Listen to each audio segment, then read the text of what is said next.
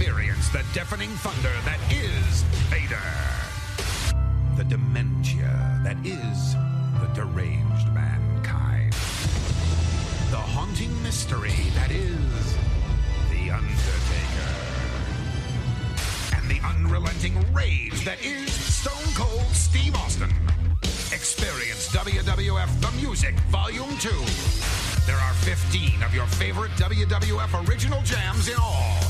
To order, call 815-734-1161 or send a check or money order to the address on your screen. This album is available in stores, but why delay? Get yours now. WWF The Music Volume 2.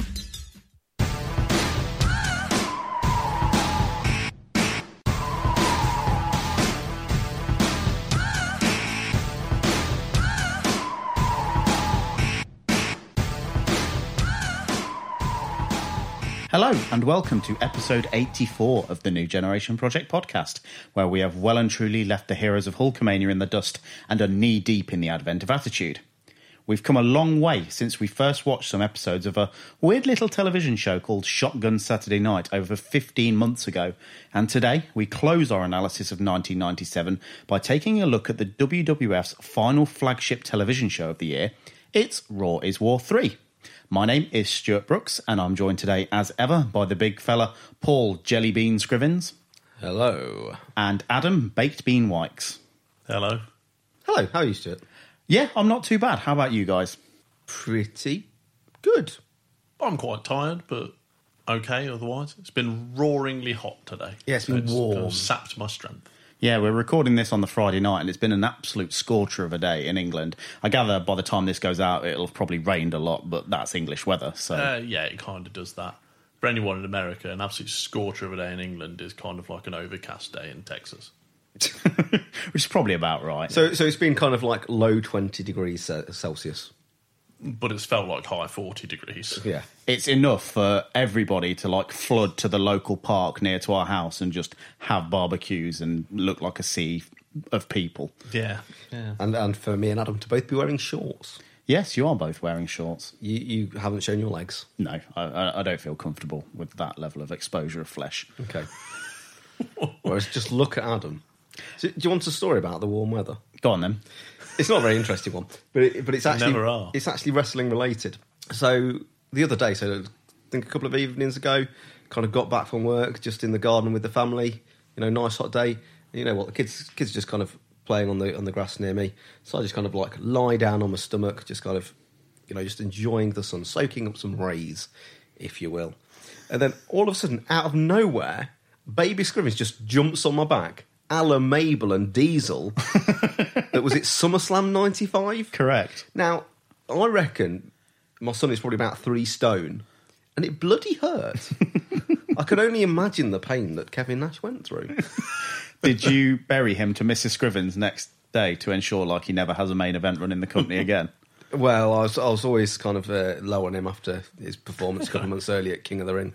in, in this in this analogy, right? So Paul is Diesel, Baby Scrivens is Mabel, and Mrs. Scrivens is Vince. yes. That's quite accurate. Well, who does that make Ngolo? Sean? No, Mo. No. Spot on. So- So, he, like, but actually, like, because he actually kind of like, I don't know where he came from. Like, literally just like jumped on me from out of nowhere. But it was like properly a la that spot. He probably doesn't understand quite what he's doing. In order to make him understand, maybe when he's lying down, you ought to jump on him Yeah, No, you definitely no. regret that. to make him appreciate the pain that he put you through. No, that's called child cruelty. Is it? Yes, yes, it's called what? child cruelty. Says Alan Partridge.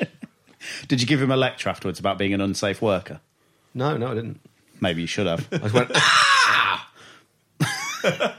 So we've all just sat down and had some dinner, and as you hadn't seen it, Paul, we watched Pete Dunne versus Tyler Bate from NXT Takeover Chicago.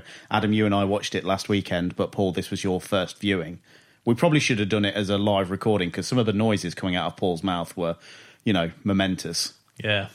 I, I've not seen anything like it in a long time. Some of those moves, that one where he kind of Tyler Bate, it looks like he's going to fly out the ropes. Yeah. Then all of a sudden does something weird with his shoulders, bounce backs, and does something cool. Good analysis. Well, it is like, but the, the whole that whole match is phenomenal, and it's got such a good big fight feel. Yeah, the crowd really do a lot for that show in general, but that Yeah. match in particular. Like, it would have been so easy f- for a crowd to kind of just shit on something with guys they didn't know, but they were kind of knowledgeable about who those guys were from the Yeah. start and they were up for it. And yeah, to give three standing ovations mid match and pretty well deserved. Like, occasionally, you know, this is awesome chants are a bit premature and fight forever is becoming a bit of a cliche, and it did get that, but you know, kind of the reactions that match got, I felt it very much deserved. Yeah, uh, that, that's that's one of the best matches I've seen in a very long time. Excellent stuff. Nice sort of like world of sport type opening. Yeah. Lots of sort of like map based stuff, and then it, it built really nicely. It kind of felt like a match that was incredibly well designed. Yeah. everything had been thought out. Lots of the spots were brilliant. I love the one where they, they kind of stand up, but their their foreheads together. Yeah. Yeah. and use that in order to to stand up and keep themselves stable. I thought that was a really cool shot. I think considering the WWE maybe missed out on isn't the right word, but didn't get, let's go with that, Zack Sabre Jr., Marty Scurll, and Will Ospreay for this British arm of their endeavours. Like, they've done a really good job, particularly with obviously Tyler Bate, Pete Dunne, Trent Seven to a lesser extent, and Mark Andrews. Like, mm. Yeah, and and those guys have worked in a way that proves they they deserve that kind of exposure and that kind of focus. Yeah. And I'm really kind of desperate for them to book Pete Dunne versus Mark Andrews for the whatever the SummerSlam takeover Mm. card turns out to be because I think that has the potential to be even better than the the Tyler Bate Pete Dunne match. It might not have that kind of special reaction that this match got, but yeah, those two are really phenomenal against each other. Do you think they're going to keep everyone in this kind of British division, or they're going to start moving them into doing different things? the idea seemingly is still that they film it as a weekly show and there was a special on the network a couple of nights prior that Adam you and I watched. Paul I, I don't think you've seen. They they filmed two nights in Norwich. So this was the one with the Dan chants mm. which I thought were particularly humorous when the ref was counting. So mm. ca- chanting Dan along with the pin mm. counts was hilarious. But yeah, seemingly it didn't turn out to be like four weeks worth of TV tapings. It was just kind of one special they put on the network. Yeah. So I presume at some point they'll be back to do more of it. Whether they just feel they're not quite ready to do the show yet or what, I don't know. But they keep turning up in NXT periodically just to have matches.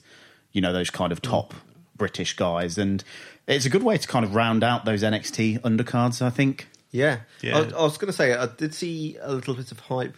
I think it might have been on, on an NXT I watched with you briefly for Jack Gallagher Yeah. against Tyler Bate. It was did you see that? Yes, yeah, it was good. Was that a good match? I, I need to see more Jack Gallagher. If you head on over to our YouTube channel, you'll find the final video in the epic feud between Adam Wykes and Paul Scrivens on SmackDown Here Comes the Pain. It got a bit personal, didn't it? A little bit, yes. After failing to settle their issues in either the Elimination Chamber or Pop Divas action, they recreate one of the greatest WWF matches of all time The Undertaker versus Shawn Michaels inside Hell in a Cell. How do their efforts stack up against the original? Well, we'll let you decide. Check out our social media for links to the bout, or search for us on YouTube if you want to check it out. And there is a particular spot in, in this match which I think may even, you know, raise the bar on mm-hmm. anything I've ever seen. It's mostly due to sort of a glitch in the video game, but, but it, it tickled me somewhat. In fact, I think it tickled all of us. Yeah. Yeah. Last episode, we looked at one of the most infamous match finishes in WCW history. I say one of, it's nowhere near the. The conclusion to Hulk Hogan versus Sting at Starcade 1997. It's fair to say that Eric Bischoff and company ballsed up in a pretty epic manner, but we thought you guys could do better. Therefore, this week's challenge to you, the audience, was to book a sillier finish to Hulk Hogan versus Sting in 10 words or less. And, and I was very strict and stringent with this ruling. The following are our favourite suggestions Charlie Crowley, American males, American males, American males, American males, American males. Mm. Ten words. Two words five times, Yeah. but ten words. Jump in there before Scott. I think he did. Wow. Ah, Barry Walsh. Luger and Buff run out. Chinlock City, bitch. Perfect. That needs to be a t shirt. You know, population of Chinlock City. Chris Palmer. Match ends in a dance off to Paul Scriven's family playlist. Quite a lot of feedback last episode about your efforts in the audience challenge. Some people feeling like, you know, you used your political backstage power to get your own suggestions in. I did. Like, I'll be honest. The, the idea when I came up with lots of suggestions is I actually thought that you might basically cut most of them out, maybe like save one of the or maybe two of the funny ones, but you just didn't edit them out. I was, I was quite surprised. So, yeah, Do you know how editing works when you sort of say one thing after the other repeatedly? It's very difficult to like pick one of two bits out of it. you do a very good job though. Yeah, sometimes. Graham Robert Watkins. Gordon Sumner wins referee ballot and somehow wins world title. Fair enough. Mark Davis. Sting died on the way back to his home planet. It's it's Poochie from The Simpsons. Oh, Matt Lewinsky. Rare white Bengal tiger attack. Eric Johnston. Is is that the Yeti? Yep, that would be sillier. Mm. John Campbell. Sting turns into a rad scorpion. Hogan dies from radiation poisoning. That's, Oh. an, that's another one. I, is that a, a comic reference? It's a video game reference. Ah, a very good video game reference. What, what video game? Fallout. Never played a Fallout game, Paul, I'm guessing. Th- th- those games are really not my cup of gravy. Joe Dudley McCoy. Terry Funk runs in with his horse. Christian Roy. Nick Patrick submits Sting with the Scorpion Deathlock. Yeah, That would be Yeah, confusing. Yeah. but I wouldn't mind seeing that. that that's probably better than the actual finish. Joseph Stofan. Four words. Doink, dink, pink, wink. I'd forgotten about that. You know, like it's one of those matches. And I think that was the one match I ever refused to just offer a comment on. What, midget clowns. Midget clowns and midget kings. Yeah. Yes. Andy Bainbridge. Hogan smears dog food on Sting. Ken Shamrock runs in. Neil Short. Devil's Island sues Hogan for assault, led out by police. You you get Yeah. it? Assault on Devil's hmm. Island. I hear that's a great film. I hear it's a great film. I quite want to watch it. Adam Wade. Scooby Doo ending. Sting unmasks Hogan. It's another Sting. Yoicks. that, that's that's a really good idea. And you can say, I would have gotten away for it if it wasn't for these pesky kids. More wrestling matches should have Scooby Doo endings. Michael Corvin, NWO Conga Line distracts Sting. Hogan wins by roll up. They've got enough members to do a conga hmm. line. Barry Coffey. Robocop returns, turns on Sting. Hogan christens him NWO Robocop. That's really good. Anyone talented enough with Photoshop needs to make an NWO version of Robocop, please. He just had that spray painting on his face. Have you ever seen Robocop, Paul? Uh, no, but is it a is it a robot policeman? Yes. It does what it says on the tin then. S. Doyle Granger. Nash returns. Heart attack behind him. Eating a burger. Marks. What? Jacob Christabel. Paul Scrivens interferes. Names off random song titles.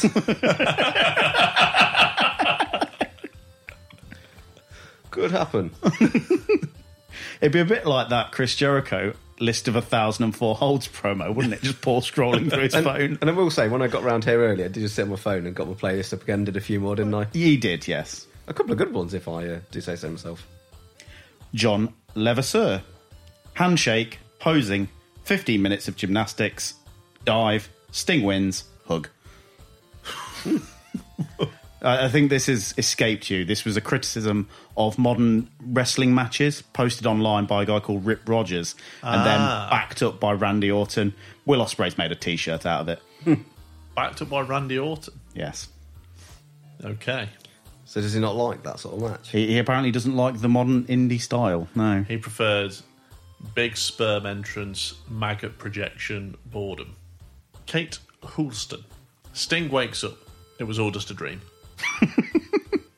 That should have been the ending of WCW, except That- it, that it should was have been Ric Flair. It was the end of Sunset Beach, wasn't it? Yes, it was. Like terrible, terrible show. Carries on, carries on. End episode. She wakes up. It was all a dream. It's a bit of a cop out. No. Somewhat. Matthew Robinson. Milton Bradley Karate Fighters Tournament. to the death. Adam's almost spitting his tears on that one. You should advertise Milton Bradley Karate Fighters. Have you seen the end of the tournament? Did you see that when I was watching the Raws? No, but you reported on it, didn't you? It's, Yeah. it's where Jerry Lawler wins, but uh, cheated his way through. So, Sonny wins. Yeah, so Sonny wins. So it turns out Jerry Lawler bribed the ref, stuck gum to his karate fighter, and seduced Sonny's karate fighter with a female action figure. All revealed by post match security camera. Yeah. no one saw that coming. Now, this next one's actually a haiku. Okay. Okay. Don Manos. Hulk Hogan books it. Sting cannot be put over. Pastamania. Very good work. Yeah, I'm The really. old, the old 575. Eh? yeah, yeah, I really like that. Hmm. Ash Preston. Match happens during the commercial breaks of Police Academy 6. there you go. It's all TNT would give them. Mark Holmes. Hogan hits a Canadian destroyer, then a 450 splash. I really want to see that as well. Paul, I think you'll like this one. Daniel Walker. During Hogan's entrance, some farmers drop a cow on him. Yes. Who else are you going to get to do this main event? Buff Bagwell. He- he- he's primarily a mid card wrestler. He's an unknown quantity. Michael Lepore. Several Italian men cover Sting in spaghetti. Pastamania runs wild. You could eat your way out of it. Dominic Chandelors.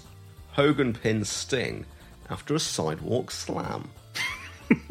the interrogator approves. The interrogator's got great new music on Raw that's way too good for him. Mm. Yeah, I love how upset you were about that. It goes on to be used by the Acolytes for a tiny bit. Oh, but, okay. Yeah, like far too good a theme for that guy. Mark Holmes, whose name I'm not going to pronounce, like Holmes. Sting is hitting the groin with a football. Is that Another Simpsons. I think that's another Yeah. Simpsons reference, yeah. Harry Green. Brett pins Nick Patrick, awards the title to Bagwell. yeah, that, that would be silly. Hmm. But again, not beyond the realms of possibility. Oh, yeah. Have you given this just to see what to do with this name? Tony Hyveranen. Time travelling Jinder Mahal. Beats them both for the championship. We'd all like to see that. Adam, a- as a long-time proponent of Jindermania. In fact, I think if I can't remember what episode it would have been when Drew and Jinder got released, but I, I definitely remember us discussing it. Yeah, you were upset. You were upset. Yeah, I like 3MB. I like Jinder Mahal. I'm not sure how I feel about him being champion, but but I, I think I'm on board with it. And I think I was more on board with it than almost everyone else. on the planet. Yeah. Do, do you ever think they should they should have a, a gimmick where they have a northern wrestler that just goes that becomes champion just goes, I champion. I wonder if you know the betting market in 2013 for first member of 3MB to become world champion. What odds you would have gotten on Jinder Mahal? Well, he would have probably been the outsider. Yeah, but it's the really weird thing, isn't it? That that's still fairly fresh in people's memories, I would say, 3MB, because it was so ridiculous that you had a one man band, and that kind of works because Heath Slater looks a bit like one man band trash. But then you put with him uh, like an Indian Canadian and a rather large Scottish man and make them into a three man band, which is ridiculous. So it stays in people's minds for quite a bit because it looked so silly. And then you bring him back and just make him champion and forget about it. Have they not referenced this? Or is this what's going to be the big build towards next year's WrestleMania? A triple threat. Triple Yeah. three MB in a three way dance. Fuck that three way shield match. it's all about Jinder v Heath v Drew. 3MB dance. 3MB collide. Scott Cavaliero. Ah. The American males reunite. Hogan and Sting run for cover. Good. They don't want to be their weekend lovers. Barry Coffee. Crush and Goldust standing as proxies. Instant boom period. Michael Hansen. Adam runs in, declares a draw for lack of acceptable mullets. I'm calling this match off. Yep, no one's hair is silly enough. Ring that bell. Ding ding. Actually, you probably would have ordered it to Nick Patrick. Did you say Dick Patrick? No, Nick Patrick. Nick Patrick. He had a mullet. Who's Dick Patrick? His brother. Nate Saros. Dance Off. Disco Inferno is your new champion. Yes. Hmm. Or possibly Alex Wright. Yeah. Yes. Christopher Santos. Ahmed Johnson, doing the genius gimmick, reads a lovely poem. yep, that's silly. Yeah, that might be the single silliest combination of performer into another gimmick I've ever heard. Well done. Ahmed Johnson, the genius. Richard Quarry. Nick Patrick does a ridiculously slow count. Hogan still wins. There were a ton of suggestions for this one. I think this might have been one of my favourites. I, I really do feel the sort of 10 word limit encourages creativity in a very minimalist kind of way. Hmm, okay. So thank you to everyone who submitted. Thank Yeah, you. An absolute cracking job this Yeah, time. Wonderful stuff.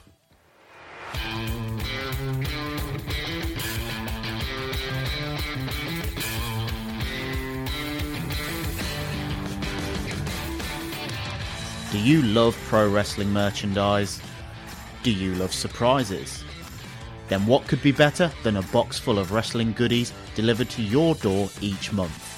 Go to www.wrestlecrate.co.uk right now and select your monthly plan starting at just $11.99.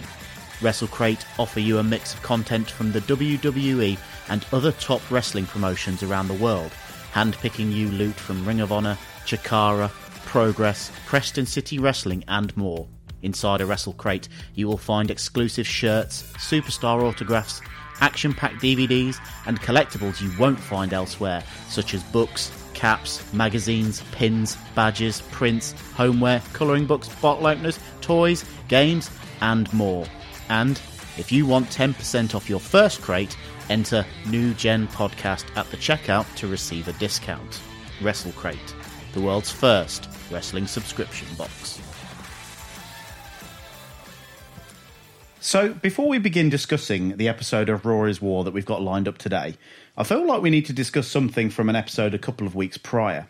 It's on the December 15th episode, marked Raw 238 on the network, and occurs 1 hour and 9 minutes into the show. It's known as Vince McMahon's The Cure for the Common Show promo, and we'll play it in its entirety now. It has been said that anything can happen here in the World Wrestling Federation, but now more than ever, truer words have never been spoken. This is a conscious effort on our part to open the creative envelope, so to speak, in order to entertain you in a more contemporary manner. Even though we call ourselves sports entertainment because of the athleticism involved, the key word in that phrase is entertainment. The WWF extends far beyond the strict confines of sports presentation into the wide open environment of broad based entertainment. We borrow from such program niches like soap operas, like The Days of Our Lives, or music videos such as those on MTV, daytime talk shows like Jerry Springer and others, cartoons like The King of the Hill on Fox, sitcoms like Seinfeld, and other widely accepted forms of television entertainment. We in the WWF think that you, the audience, are quite frankly tired of having your intelligence insulted. We also think that you're tired of the same old simplistic theory of good guys versus bad guys. Surely the era of the superhero who urge you to say your prayers and take your vitamins is definitely passe. Therefore, we've embarked upon a far more innovative and contemporary creative campaign that is far more invigorating and extemporaneous than ever before. However, due to the live nature of Raw and the War Zone, we encourage some degree of parental discretion as relates to the younger audience allowed to stay up late. Other WWF programs on USA, such as Saturday Morning Live Wire and Sunday Morning Superstars, where there's a 40% increase in the younger audience, obviously, however, need no such discretion. We are responsible television producers who work hard to bring you this outrageous, wacky, wonderful world known as the WWF. Through some 50 years, the World Wrestling Federation has been an entertainment mainstay here in North America and all over the world. One of the reasons for that longevity is as the times have changed, so have we. I'm happy to say that this new vibrant creative direction has resulted in a huge increase in television viewership, for which we thank USA Network and TSN for allowing us to have the creative freedom, but most especially, we would like to thank you for watching. Raw and the War Zone are definitely the cure for the common show. So, what did you think to that? I don't know, actually. I kind of like it, and I understand of its like historical significance, but the phrasing of it does it not just feel like everything that I've done up until now is crap, so now I'm going to do something else? So, oh, to be honest, I thought it was quite good. I mean, don't get me wrong, Vince is highly patronising. But you know what? I quite liked it, and I thought it was quite sensible and refreshingly honest in the fact that basically we're now going to do. Yeah, it is kind of like it's almost like an admission that they've been failing, and now we're going to do something different. And they're saying this is where our USP is. I don't think that's a bad thing to get it out there. Actually, that we're going for this, and we're not going to worry so much about the wrestling. We're going to entertain you. But was this something that really needed to be said, or would it have been better to show not tell? I don't. I, I actually don't mind him just saying like outright, "This is what we're doing." I guess most people that have been watching the product already know that this is happening. Yeah. So do they need it explicitly saying? But like you say, is is does the whole fact that he's having this kind of conversation not just have that extra level of bite into WCW? Was the WWF insulting its audience's intelligence at this time? I don't think so because things have changed now. From like what he's talking about, because he talks about the, the stereotypical good guy versus bad guy. it's I don't think that's really been happening in the last year or so. Yeah. Has it? Like the the lines have been blurred. So he's not insulting the intelligence of the people that are watching it at the minute. He might be making them feel like idiots for watching about five years ago, though. Is he also making kind of a point uh, in terms of answering things like we saw in the documentary in the Wrestling with Shadows? Yeah, I mean that that's what I've got noted down. Does this all link back to that discussion on off the record that we saw as part of Wrestling with Shadows? Mm-hmm. Seems to be like that. That seems like a, a direct answer, doesn't it? As much as anything.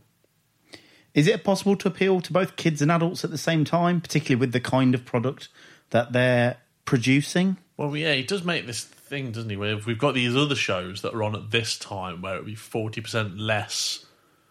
No, it's, it's there's forty percent more kids watching this. That's right. Yeah, forty percent more killed. So it's going to be a different type of style to appeal to them. But the thing is that if the kid is watching that, they're going to want to watch the rest of the product as well. So they're going to want to watch the stuff with the more adult content. Especially when half of those Saturday morning shows is showing you what happened on Raw. Yeah, so why would you distinct? You're never going to have like the kids who say, "Well, I only watch these two shows in the morning because I don't want to watch the well." Let's be honest, the good stuff that happens on the later shows. It'd be really interesting to see um, if there's any way to to kind of get hold of what happens to their demographic over kind of like the period, say from 1990 to 2000. I think it'd Yeah. be really interesting to see what happens to those figures. Well, yeah, I think kind of going into 2000, it appeals a lot more to young males, kind of, I would guess 15 to 24, perhaps something like that. Yeah. What do you make to this idea that we borrow from other genres of television, like The Days of Our Lives, music videos such as those on MTV, daytime talk shows like Jerry Springer, and others, cartoons like The King of the Hill, or sitcoms like Seinfeld, and other widely accepted forms of television entertainment? I did think to myself, which music videos exactly, Vince, are you talking about? And, and which episodes of King of the Hill Yeah, have, you, ever- taken from? Have you ever watched King of the Hill? Do you think it's a, a cartoon about Jerry Lawler? Like, I'm surprised it didn't reference like South Park, Friends. I thought you, I thought he was going to say Friends, but he said Seinfeld. I've never really watched Seinfeld, No, so I, I I- can't really yeah. comment on what it's like. They, they should have totally had a stable where it's kind of like three young guys and three young girls. They're all good friends. Just they could hang out like the Mean Street Posse could have had coffee with three women. I wonder which parts he's actually borrowing from these things that he's talking about. I get the bit like to be fair, you get the bit of soap opera. Like I get the kind of the analogy, even if Yeah. it's not like a direct kind of translation of it. I, I do kind of get what he's going at. He's, I think he's just emphasising. This that might sound bad, but don't watch us to watch wrestling. I think is essentially what he's saying, isn't it? But but it's this kind of thing that Vince has always been after to be accepted as something other than pro wrestling.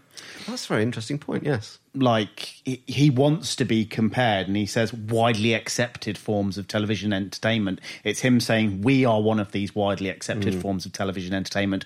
We aren't wrestling that your granddad watched.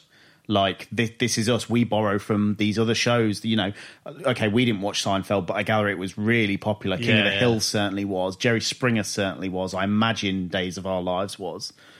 Like, group us in with those. Don't group us in with WCW or ECW or any of the local stuff you might see on your television. That's not us. We're Yeah. these other shows.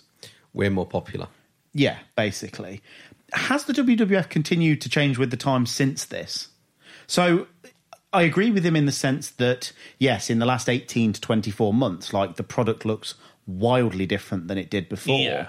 And it very clearly has changed with the times. But has it continued to do so since? Or has it been stuck trying to, to a certain extent, recapture these sort of glory years of 98 to 2001?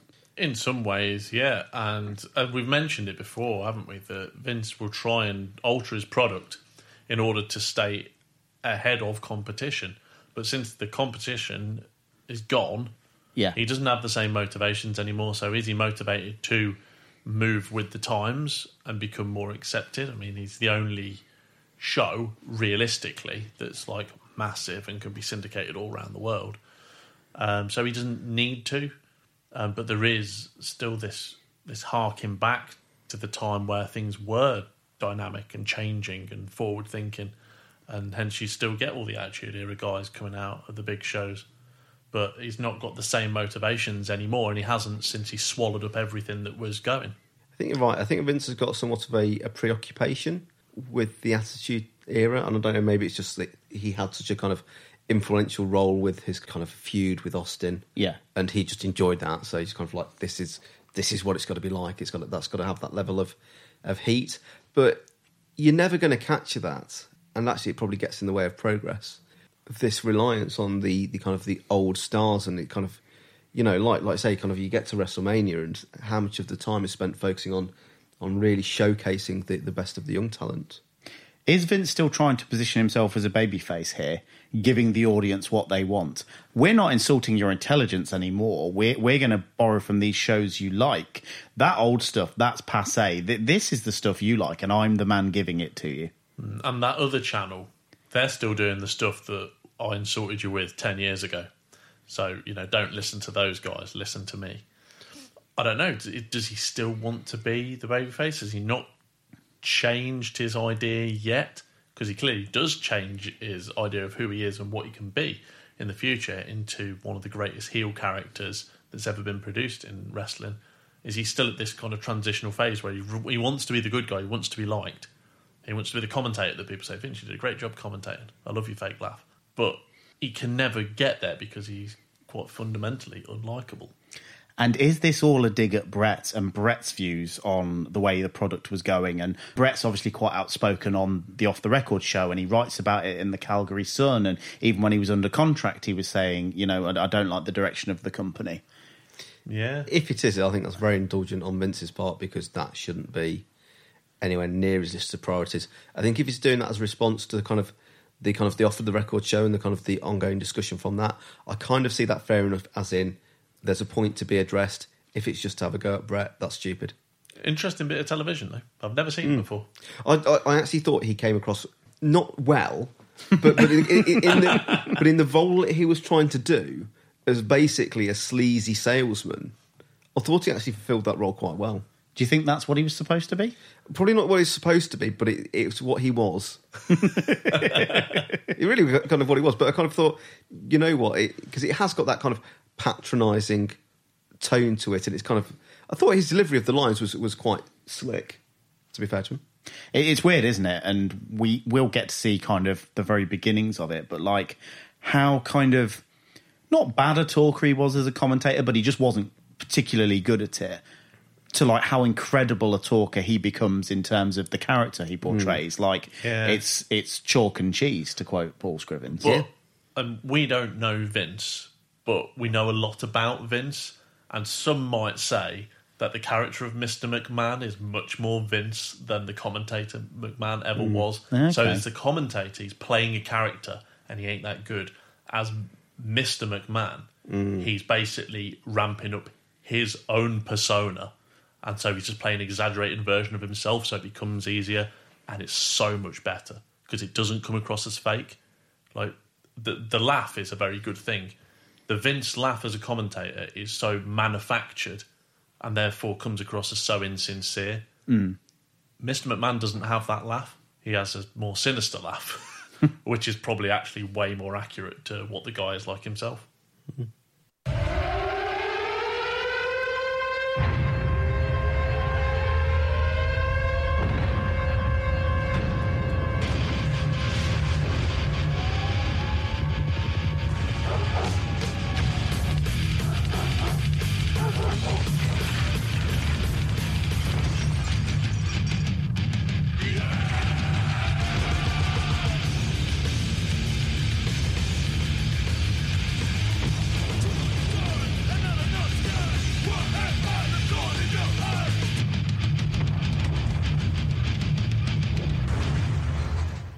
It's Monday, the 29th of December 1997, and we are live from the Nassau Coliseum in Long Island, New York, in front of a sold out live crowd of 11,243 for a live gate of 271,388, an all time record for a Raw taping at the time. I hear they were turning people away at the door. I think they did. The show drew a 3.6 rating against WCW Monday Nitro's 4.65, which is about par for the course for the time. Like, that's about what the gap generally is. They still sound like big Yeah, it does though. sound like a big number still. So wrestling overall doing better. Over on TNT, you would have seen Goldberg pin Glacier within a minute. cool. Chris Benoit beat Hammer via disqualification. The Ultimo Dragon capturing the WCW Cruiserweight title from Eddie Guerrero in just over a minute. I was going to say that sounds amazing, but hmm. the time doesn't give it a chance to be amazing. It was a whirlwind of a match. New US champion Diamond Dallas Page successfully defending against Mortis. Booker T pinning Disco Inferno to win the WCW television title, his oh. first major singles How many title matches are on this Nitro? There's more. Curt Hennig pinned Chris Jericho. Lex Luger got his big win over Buff Bagwell via submission. And finally, a rematch for the WCW World title between Sting and Hollywood Hulk Hogan. That went off the air with no decision being rendered. What? Of Yay. course. Seriously? In a dark match before the tapings began, Skull Von Krush defeated Adam Flash. Guess guys having a tryout there. Who? Taped for Shotgun Saturday night before Raw, where Mark Henry beating D'Lo Brown. His estimate of being back in the ring within a week was it was eight days, so hmm. he he wasn't Wow. far wrong. Well done, Mark Henry. Vader pinning Julio Sanchez, Jeff Jarrett over Scott Taylor via submission, Blackjack Windham and Blackjack Bradshaw defeating Recon and Sniper via disqualification when the Jackal interfered, and finally Steve Blackman beating Jimmy Cicero by submission.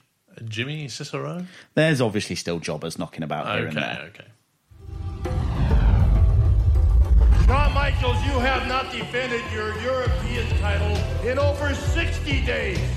I will defend this title against anybody, anywhere, anytime.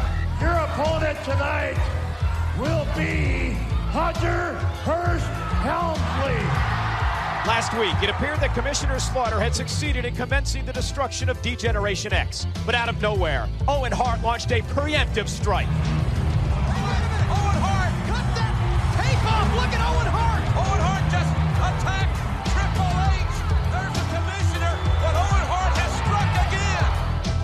Struck. D-Generation X cried conspiracy between Owen Hart and Commissioner Slaughter. But the dirtiest players in the game refused to be one-upped. DX set out to deliver a hefty dose of embarrassment and humiliation, not only to Sergeant Slaughter, but to the entire World Wrestling Federation. It was a ruse, a ploy,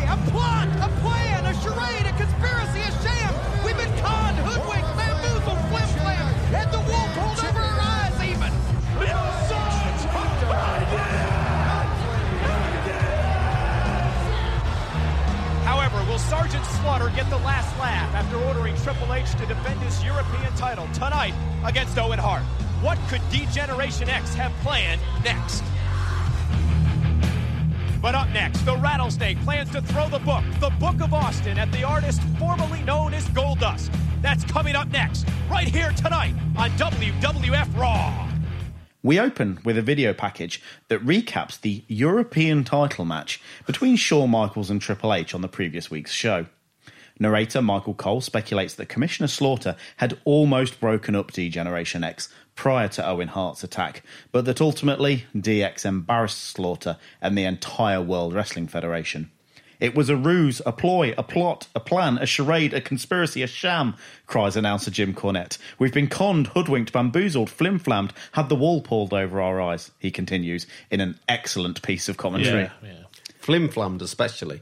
Michaels and Helmsley cry after their match, mocking Slaughter, but Michael Cole wonders if Slaughter will have the last laugh, having booked Triple H to defend his European title against Owen Hart here tonight. Or will DX have something up their sleeves? Quite possibly. Yes. I quite like the video package. I like a bit of recap, gives a bit of context to what's been going on. I did see when you were watching this the European title defence of Shawn Michaels against Hunter Hearst Helmsley. What is this doing for the European title?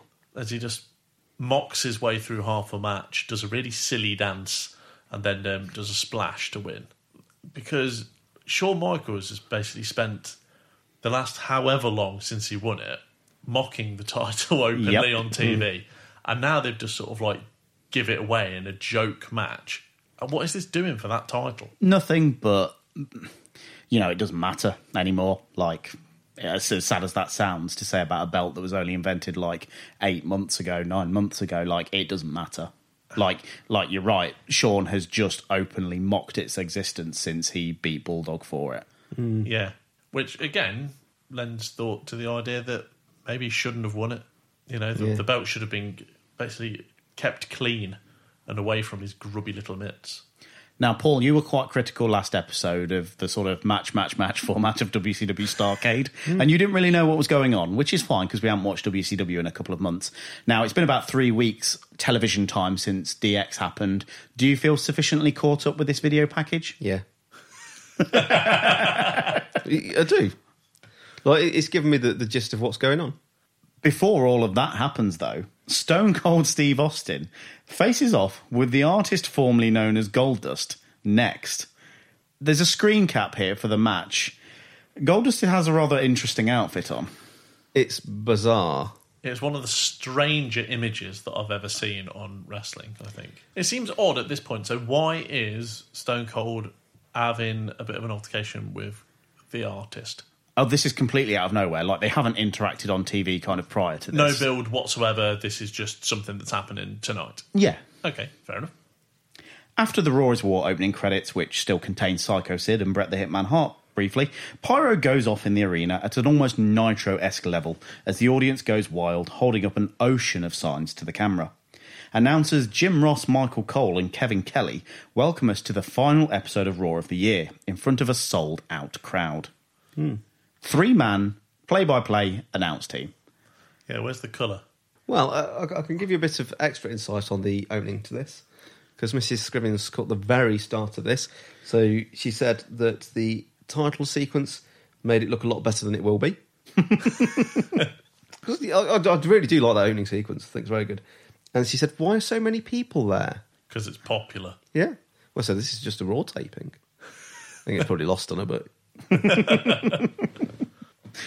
What did you make to this three man announced team though to to open the show? Like over the past couple of months of Raw, they've they've obviously kind of appropriated the Nitro thing where your commentary team changes hmm. throughout the show. Yeah. And almost on like a monthly basis, they seem to go through different cycles. Like they've had Jim Ross and Jim Cornette, they've obviously had JR and Jerry Lawler, they've had Michael Cole and Kevin Kelly on their own, they've had Michael Cole and Kevin Kelly and Jim Ross. I imagine Michael Cole and Kevin Kelly, Kelly. on their own is, is uncomfortably difficult. I, I'm I'm really not that impressed by Kevin Kelly's performance. Me neither, actually, this in show. this. Okay. Yeah. I, I just find him so bland. And also, Michael Cole's terrible. Yeah. JR kind of sits out a lot of the first hour. Like he Yeah. offers stuff, but like he he doesn't say a lot. He's, like prob- he's probably quite upset that he's there. I mean, he should have really been the spearhead there, and the others kind of contributed around him to, to kind of learn the craft. I mean, I guess if you want to kind of, like I say, appropriate the Nitro structure, you'd perhaps go with something like either JR and Jim Cornette or Michael Cole and Jim Cornette for the first hour and then JR and Jerry Lawler for the second hour or just Yeah. something like that. It just feels so weird for JR to be like a minor part of the first hour and then the lead announcer for the second hour. Do you think it's kind of an idea of Michael Cole? You're new into it. You need to learn the ropes. Very possibly. You take the lead on this and use Kevin Kelly as your go-to, and JR's basically your safety net. If you really fuck up because he's dead good, he'll jump in and just and pull it through for you. And it might very well be a test to kind of see which one out of Cole and Kelly sort of comes through, which one Yeah. actually is the better of the two, which one asserts themselves more, which one shows more personality, which one shows more aptitude for kind of doing the lead play by play announcing. That might be the idea of it.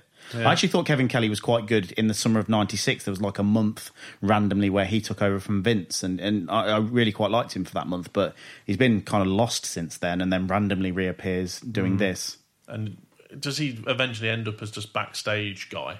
Yeah, I think he does a bit of sort of the sea level show stuff, and then yeah, he's obviously the object of the Rock's scorn until Jonathan Coachman's the thing. So in many ways, his most famous stuff is being assaulted by The Rock, isn't it? Yeah, is it him that's forced to stand there with his finger up his nose? Is that? I think that's Kevin Kelly, isn't it? Just gets called an ugly hermaphrodite sometimes, doesn't he? I think that's one that sticks in my mind. Which is actually quite offensive. Pretty offensive, yes. So, Vince McMahon opened the December 8th episode of Raw is War, making his way to the ring for his first live appearance on the show since the events of Montreal. Initially receiving a mixed reaction, Vince's reception officially turned frosty once he began his speech. McMahon claimed that Stone Cold Steve Austin had been getting away with murder in the World Wrestling Federation as of late, assaulting WWF officials and announcers. McMahon claimed that Austin finally went too far the previous evening at D-Generation X in Your House when he endangered the WWF fans by driving his pickup truck into the arena and using it as a weapon. McMahon then decreed that he was forcing Austin to defend his WWF Intercontinental Championship against The Rock later in the evening. Steve Austin then emerged to his usual rapturous response, somewhat miffed that he was being ordered around by McMahon, telling the WWF owner that he did what he wanted when he wanted. Standing up to Stone Cold, Vince claimed that if Austin did not defend his title later in the evening, then there would be consequences. Austin claimed that he didn't care what Vince's consequences were and said that he would spend some time throughout the show backstage drinking beer and eating hot dogs, deciding if he felt like defending his belt, and if he didn't, well, he'd just find out what Vince's consequences were. And yes, Adam will back me up. There is a shot of Austin just backstage eating hot dogs. yeah, good. Uh, he's not drinking any beers. Vince McMahon would be shown at ringside along with a number of other WWF officials as The Rock made his way to the ring for what was scheduled to be the show's main event. As Austin entered the squared circle, the WWF owner did also, querying Stone Cold as to why he wasn't ready to compete. Austin said that he was ready to compete even though he was wearing jeans, but he had decided not to wrestle as he wanted to know what Vince's consequences were. Austin wanted to know if Vince was going to fire him. Vince said he wasn't going to fire Austin, but that Austin was forcing him to strip Stone Cold of the Intercontinental title and present it to The Rock. Austin claimed that while Vince couldn't strip him of the strap without getting his teeth knocked out, he was instead going to forfeit the belt, as there was only one title in the WWF that he cared about the World Wrestling Federation title. After presenting The Rock with the IC title and shaking his hand, Austin stunned the new champion and left with the belt, claiming he had plans for it and that if Vince wanted to know what they were, he needed to tune in next week, same Stone Cold time, same Stone Cold channel. That's good. Austin then knocked McMahon off the apron as he was running the ropes, with the show ending with McMahon being helped to his feet by the likes of Pat Patterson and Gerald Brisco. The following week, on the December 15th Raw is War, The Rock made his way to the ring alongside his Nation of Domination pals. Introducing himself as the undisputed Intercontinental Champion and the People's Champion, The Rock cut the nation's leader Farouk off when he went to speak, claiming that the champ is talking. The Rock went on to say that the champ wasn't a happy man, as Austin had stolen his strap, ordering Austin to come to the ring and return his IC title. Austin's music hit, and the rattlesnake appeared on the stage, although the Intercontinental title was nowhere to be seen. Austin told The Rock that nobody ordered him to do a damn thing and that he should know that by now. Austin reminded Rock that Rock had stolen the belt from him previously, but that later in the show he would reveal where The Rock's belt was. Not happy with this, Rock informed Austin he had one hour to return The Rock's property or the entire nation would beat him down. During Mark Henry's return bout against the Brooklyn Brawler later in the show, Jim Ross would mention that they had been notified that Steve Austin had left the building, but had invited a WWF camera crew along with him. Once the hour time limit expired, the nation made their way back to the ring. Quickly, Steve Austin would be shown on the Titantron holding the IC title, telling The Rock that when he gave The Rock the belt, he didn't earn a damn thing, but if he wanted the belt back, he was going to have to earn it. Indeed, he was going to have to find it.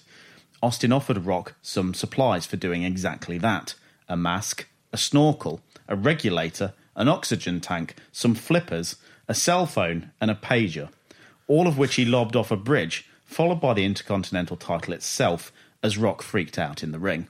Mm. Hmm. So that's quite a famous angle, Austin Yeah, stealing the yeah. belt and throwing it in the river. What do you make of Austin forfeiting the title? Again, what does that say about your IC title? Not a great deal. Because he basically rubbishes it as this isn't Hmm. important to me. There's only one thing that's important to me. The thing is, like him coming back and recapturing that title from Owen was kind of a necessary chapter Yes, in their story. Yeah.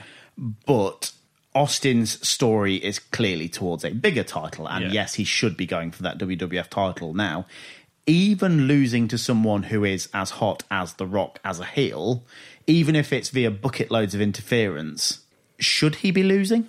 It's a trick. It is a tricky situation, but I do think that the, the whole company at the minute is playing really fast and loose. So, was it? I forget when it was, but within the last month, I think Shawn Michaels has referred to the WWF title as like a piece of tin. Yeah. and then Owen Hart has referred to it as a bit of leather with a piece of tin on it, and that's your main title. That then Austin wants to go like all of these belts are worthless now. They're, they're they're kind of that for me is is unjustifiable. Even if it means getting out of your hottest star losing. There must be another way. They're- Could they're- been- he could have been stripped of it.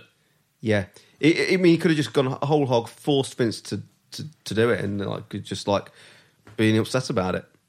Taped after this episode of Raw we've just discussed, and shown the following week on the December 22nd show, which was dubbed Seasons Beatings, hmm. Santa Claus would sit in the ring, expecting Sable to come out and tell him whether she'd been a good girl or a bad girl. You what? Instead of Sable, a small child would be brought to the ring to sit on his knee. Hmm. The kid told Santa he wasn't the real Santa, and as old Saint Nick ordered the child out of the ring, Stone Cold Steve Austin made his way to the squared circle. After Austin decried Santa for kicking the kid out of the ring, naturally, Austin hit a stunner to Santa Claus. Why this made television, I'm not entirely sure, especially as it was acknowledged as being taped a week earlier. Hmm. So they obviously planned to show it from the dock because there's commentary over it and it sounds like live commentary. Yeah. But it's just this really odd segment of badass rebel Steve Austin coming out to stick up for a child. And Stunner Santa. I get that. Like, I get why they've done that. In you know, when you put yourself kind of in Vince McMahon and Vince Russo's head, like Stone Cold Stunnering Santa is a great idea. But but it's eh, hang on, it's not Santa, it's bad Santa, Bad Santa. and that that is a good idea. Goldust, meanwhile, is continuing his feud with Vader, with the two already scheduled for a bout at the Royal Rumble in January. On the December 8th Raw is War, the artist formerly known as Goldust would flash Vader before the latter's bout with Jeff Jarrett, who, by the way, is now gone from TV before his first repackaging of this run, causing Vader to chase after Goldust and Luna and lose the match via countout. On the December 22nd episode, Tafka Goldust would come to the ring dressed as a Christmas tree to read The Night Before Christmas. Halfway through the reading, another Santa Claus would emerge to give toys to the fans at ringside. As Goldust read, Santa entered the ring and absolutely walloped Goldust around the back of the head with his sack before revealing that he was, in fact, Vader. It's time. It's time. It's Christmas time. His, his present sack, not his ball sack. Mm-hmm. Yes, his present sack, not his ball sack. That would be a whole different thing. Oh, also, logistically, way more difficult. I thought this was really good. Yeah, do it. It's the greatest wallop Wallop is the only word, isn't that it? I think I've seen.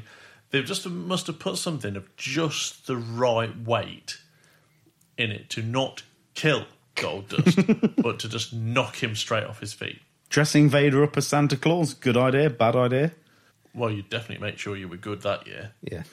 Imagine if that guy came down your Va- chimney. Vader's going to come down your chimney and moonsault you if you're bad. The artist formerly known as Goldust and Luna Vachon make their way to the ring. Goldust is dressed as the New Year's baby, wearing a nappy and bonnet, carrying a rattle and a bottle. Hmm. I'm pretending to drink from an empty bottle. Ridiculous. I don't know what to say about that. I've got to say, even though this, this angle perhaps isn't my cup of tea, shall we say, Really? I think Goldust's, or Tafka Goldust's, acting is phenomenally good here, to be perfectly honest with you. I'm not entirely sure what Luna is supposed to be dressed as either. She's just kind of in a, a sheet, isn't she? Luna tells us that the artist formerly known as Goldust, Tafkag, would like to express himself as he takes the microphone. Goldust instantly goes for gay heat by speaking in the campest voice he could possibly manage. Yeah. Like, and that seems to be the subtext of this entire artist formerly known as Goldust character. He's like, like he's going back to that. But before, when the implication was that he was gay, it was this very sort of seductive, kind of very sultry voice that he would attempt to portray the character as. This time, it's I'm just going to go for the campest voice I can. Yeah. So is he kind of this weird gimp type character that follows round after Luna? Yeah. Now dressing in whatever she makes him and reading out Dr. Seuss books and things like that. That seems to be the case. Okie doke. Goldust tells us that his Christmas present for the audience is that he is announcing himself as participating in the 1988 Royal Rumble match. Did he actually say that? Not Yeah. the 1998, but the Yeah, 1988. he says 88. Techno Team 2000. Goldust says he knows that Stone Cold Steve Austin will also be in the Royal Rumble. Goo goo gaga. But that he is the toughest SOB in the WWF, not Austin. Uh huh. Oh, I, I, I did think, I, I still think Goldust was really good here. Difficult to say that dressed as a baby. Goldust says he's going to spank Steve Austin's ass momentarily. and after that, he has a present for Austin, which appears to be a pair of panties. That he pulls out of his nappy. That was weird.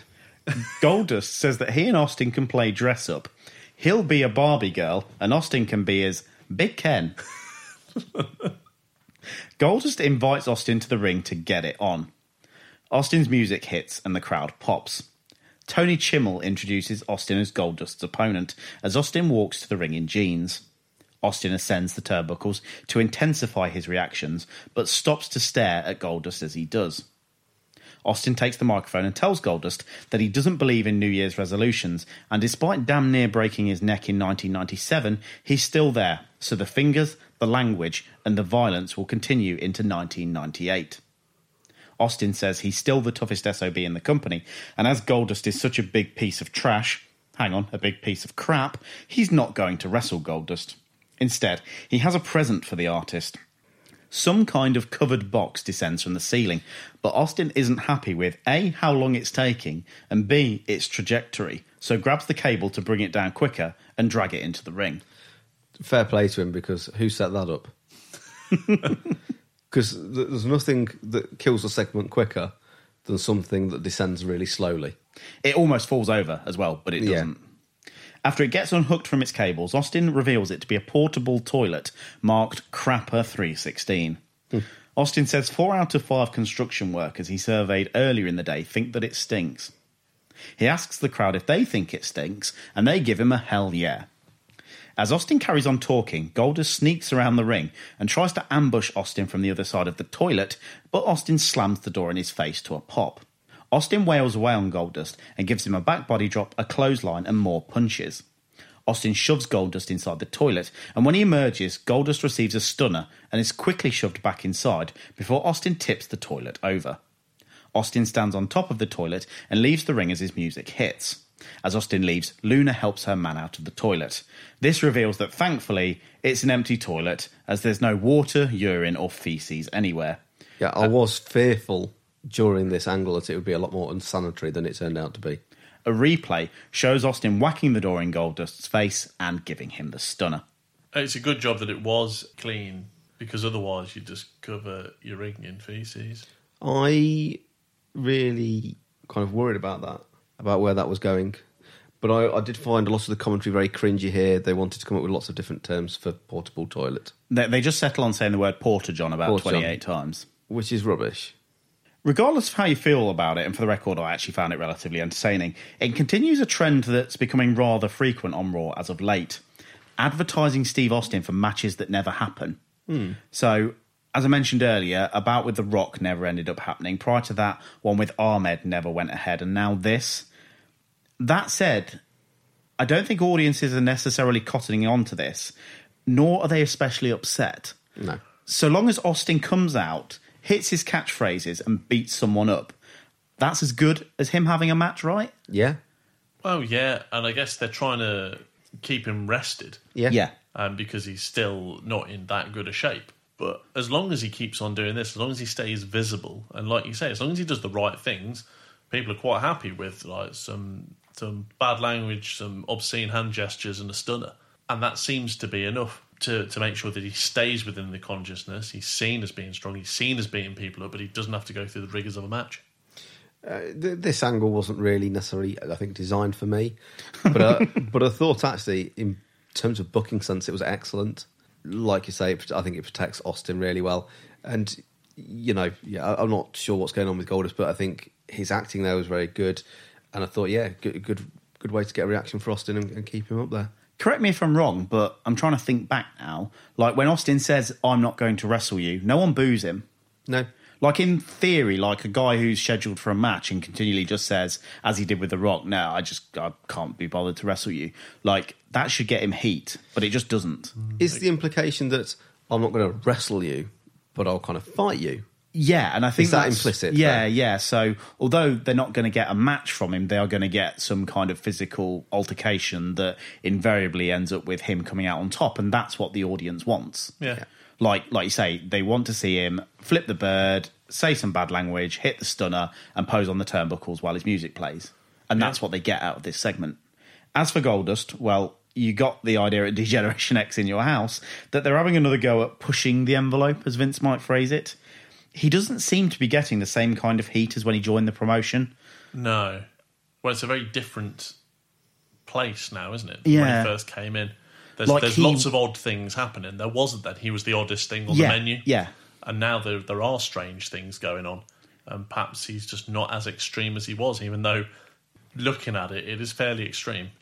I I think it is extreme, but it's, it's when you move the boundaries, the, the boundaries of the extremities have got to go so much further to, to appear as Yeah. extreme.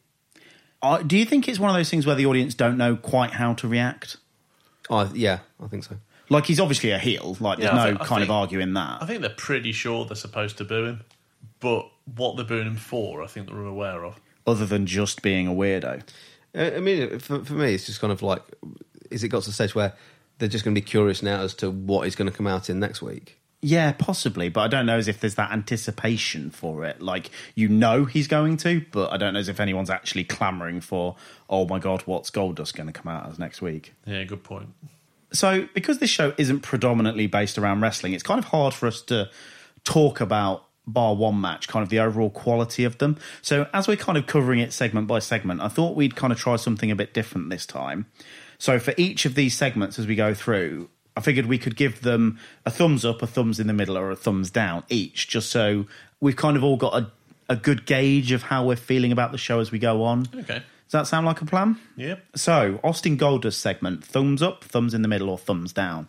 I'm going to go for the middle on this one. I don't think it was stellar, really. It's good at putting Austin over, but I don't really know what it's doing for for Goldust. In fact, the, the artist formerly known as Goldust is just very confusing to me. I don't know what's going on. Luna's got a mullet. I quite like that. so for you know for that sort of thing, I'll give it like a, a middling sort of rating. wasn't bad, but half of it kind of confused me. My thumb is firmly in the middle. However, I will acknowledge I, I think it was in many ways quite good, quite well booked. I guess I'm going to be the only one then going with thumbs up. Like the audience seemed okay with it, so I guess kind of I'm okay with it in the sense that yeah, they wanted Austin to come out, talk some trash to someone and hit a stunner, and yeah, that's what they got. Yeah. And even interacting with such a bizarre character as Goldust didn't seem to damage Austin's reaction in the segment in any way. So, yeah, as weird as it was, I think I'll go with thumbs up. Hmm. Fair enough. As Michael Cole resets the show, the announcers speculate about the contents of a wooden box on the stage and what might be inside it. What's in Vince's box? Is it another portable toilet? Could be.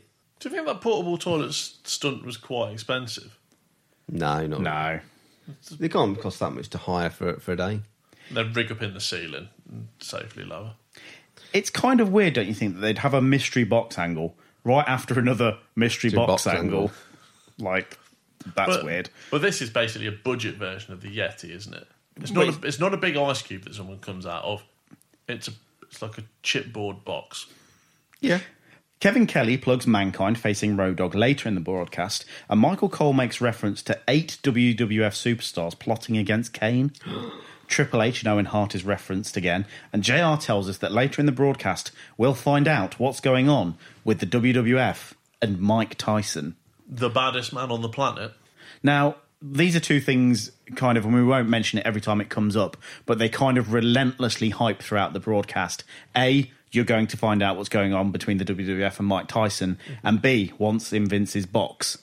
Like, To- they to- continually, almost at the end of every segment and the start of the following one, it's always coming up later, the box and Mike Tyson. Well, we've got that coming up later as well. We've got a, a mystery box here, and we'll be finding out later on what's in the mystery box. We've not got Mike Tyson. No, we've not got Mike T- Tyson, but we've got Adam. Our opening contest is a six man tag match pitting Chains, Skull, and Eight Ball against Savio Vega, Miguel Perez, and Jesus Castillo. Uh, You're right, Adam. this has been going on forever. Every time we've looked at a WWF show in like the last three years has involved this pair of groups. What episode did they first crop up on? It is something like late May, early June, something like that. Uh, I mean, it's it's nice though that um, there's a new character in the Boricuas this time. Well, Los Boricuas wrap their way to the ring, which is still a thing apparently. The upcoming bout will be a Long Island Brawl. Woo! So yeah, they've got they've got a new member, Ali G. Ali G. Ali G is is in the Los Boricuas now. Yes, it, Paul made me watch this early before we started recording. You were out the room. If you pause the show in a particular way when Miguel Perez is rapping his way to the ring, he does look like a hairy version of Ali G. Mm. Okay. Miggy P. I don't know. There you go. They get precisely zero reaction. Michael Cole throws the highlights of the Boricuas. Uh, uh, highlights. What am I saying? Brawling with the DOA on the July 14th Raw. Yeah, It's the one where they drag away one of the Bikes, motorcycles, yeah. isn't it? Well, it reminds us how fucking long this feud has been going on. For exactly no good matches. I'm all for long term storytelling in wrestling, I really am, but not this. Well, it's, it's interesting though because they come out rapping, and I always think, oh, you know, everybody looks strong when they sing a song. Really, I, I put the, the you know the, the kind of the B team of the Boricuas. Yeah. are the ones that hold the melodies. So I reckon they're the A team of the singers. If if the Boricuas were some sort of barbershop quartet. Yes, Yeah. made up of site workers. The DOA ride their motorbikes to the ring, past a sign that says, We want midgets. Mm. The Boricuas dive out of the ring onto the DOA before the match begins. Chains and Savio head into the ring as the announcers discuss Crush being eliminated by Kane and the DOA being part of the conspiracy against The Undertaker's younger brother, Kane. All six men fight in the ring, so it's pretty difficult to describe what's going on, and quite frankly, I can't be asked. And and also at this point, why isn't the other one getting involved? The the last Boricua. Fair's fair, mate. Fairness, it, it can't be like a handicap match. No, I didn't really pay much attention to what was going on here because I didn't want to watch it. So I looked at some of the signs, mm. and I saw a couple of signs that took my fancy. One that just says "stab, Stab him," him. I I picked that out also. and another that says Tony O'Connor has a micro pecker, Yes, I've got that written down. which is such a odd sign to see. Who's who's he? I had it as Tim O'Connor, but yeah, it's one of the two. Yeah, So is that just somebody's mate? Presumably. It'd be like us going to Raw and taking a sign that says Scrivens has got a micro pecker. Don't. no, we took a sign that said Steph McGovern. Yeah. Do. Baron Jeremy Corbyn. That would be a particularly, you know, good time to get that in. Hogan fears Austin Powers was another sign. But did you spot as soon as the Tim O'Connor or Tony O'Connor has a micro pecker sign makes the screen, someone comes and takes it away? I guess they want people to express themselves through their signs, but not if it's about micro peckers. Evidently not. Or, or maybe that was the guy's name who came and took it away. Possibly. Tony O'Connor took it off him. Just, just happened to be there. Jose Estrada, and the Boricua not in the match, just starts getting involved, and referee Mike Chioda does nothing about it. Mm. I don't know whether that's because A, he doesn't notice, B, it's no DQ, or C, he just doesn't care. Care. Like Prob- any prob- one of the three. ma- Maybe all three. So note here, Mrs. Scrivens came back in the room briefly while this match was going on. She she mentioned the words vile and queasy.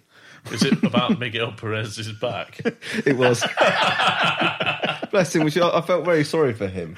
Did you inform her that he is the best Boricua? No. He can do a fearsome flipping leg drop. Yeah, I, I felt a bit sorry because I, I thought that was harsh. I mean, it's perhaps not even the hairiest back on this show. No, perhaps not. Oh yeah. Kevin Kelly tells us it's a lack of institutional control, something the WWF really needs to tighten up on. Yep. He's- Yep. That's that's right. Sound point, like it, yep. Jose takes Chains over so that Savio can kick him, but the one thing they didn't want to happen happens, mm. and Savio kicks Jose when Chains ducks. That was bad. Chains then covers Jose for the three count at 3 minutes and 17 seconds to no reaction. JR tells us that this rivalry between these two factions is far from over. Oh, ah. Just what you wanted to hear. Another absolute classic from these teams, as you'd expect. let's move on. Thumbs down. Thumbs down. Thumbs down. Thumbs down. Well, hang on, I need to ask you first. Thumbs up, thumbs in the middle, or thumbs down? I just want you to be clear on the options. Thumbs down. Well, well, it, it, it's wavering downwards. Yeah. Th- this did nothing. This did absolutely nothing. These two have been going at it for months, and no one gives a shit. Thumbs down. Yes, thumbs down. Would you like some good news? Please. Oh, is is it over? No, oh. it's going on for another four months yet. This is the last Disciples of Apocalypse versus Los Boricuas match that we ever, and I mean ever, have to watch. Yeah. But the, the, no, the next time it's got Nation of Domination in as well. Whilst these factions will continue to face each other endlessly on the house show circuit, and they will have a couple more bouts on Shotgun Saturday night, their next Raw match doesn't occur until after our timeline ends. so finally, it's still going, even Well, after our timeline ends. I, I don't necessarily think the feud's still going, but they have a match on a random episode of Raw. I think it's like April time. So yeah, it's over. Yeah, it, it feels like it's been a long time because it has been a long time. As we return from break, instead of The Undertaker being in the ring, as was promised, Triple H and Chyna are there, the former on crutches, sporting a knee brace. Helmsley informs his legion of fans around the world that he will be unable to defend his coveted European title tonight after dislocating his kneecap the previous evening. So is he kind of trashing it as well? I think he is. Owen Hart will just have to wait. For the record, Helmsley's knee injury is legit and he'll miss around six weeks of in ring time. It's just convenient that it happened a night before he was booked to lose the belt to Owen Hart. Ah, Genuinely legit. Yeah. Wow. did Some timing, that is. did he deliberately injure himself so he didn't have to lose it? If I, was, if I was going to injure myself, I wouldn't dislocate my kneecap, though. Turning his attention to The Undertaker, Helmsley says that Shawn Michaels isn't here this evening. So Taker will have to wait until the Royal Rumble to rest in pieces. The Undertaker's music hits, and Hop Along Helmsley, as JR calls him, briefly sells being afraid. A number of druids wheel out a casket to ringside as the announcers plug Taker and Michaels facing off in a casket match. When the casket is placed next to the ring, Triple H says he can't defend himself, so there's only one thing left to do break it down. well, hang on. This casket looks double wide and double deep to me. Do you think they've reused it? It's Yokozuna's. I think it is spray painted. They've it? rebadged it, you fool. Yeah, but did, did you know the kind of druids struggle to kind of contain it going down the ramp? Yes, stop I it going spot too that. fast. And they also look like like a poor man's druid, really, don't they? They're not. They're, they've got like cheap druid outfits. They're not. They've got dressing gowns. They were fooling no one. The DX theme hits, and a smug Shawn Michaels emerges from the casket, dancing on the ropes like a twat, holding his WWF title. Kevin Kelly says Michaels has desecrated the memory of the casket. Not sure what memory the casket has. Michaels says DX would like to bring in the new year in style, but if it were up to the World Wrestling Federation, they would have had the Heartbreak Kid roll out to the ring in a casket with two skanks. But as he only dates the finest women, he'd rather come out here alone. Presumably, this is a dig at Bret Hart emerging the previous week on Nitro on the NWO limo with two women.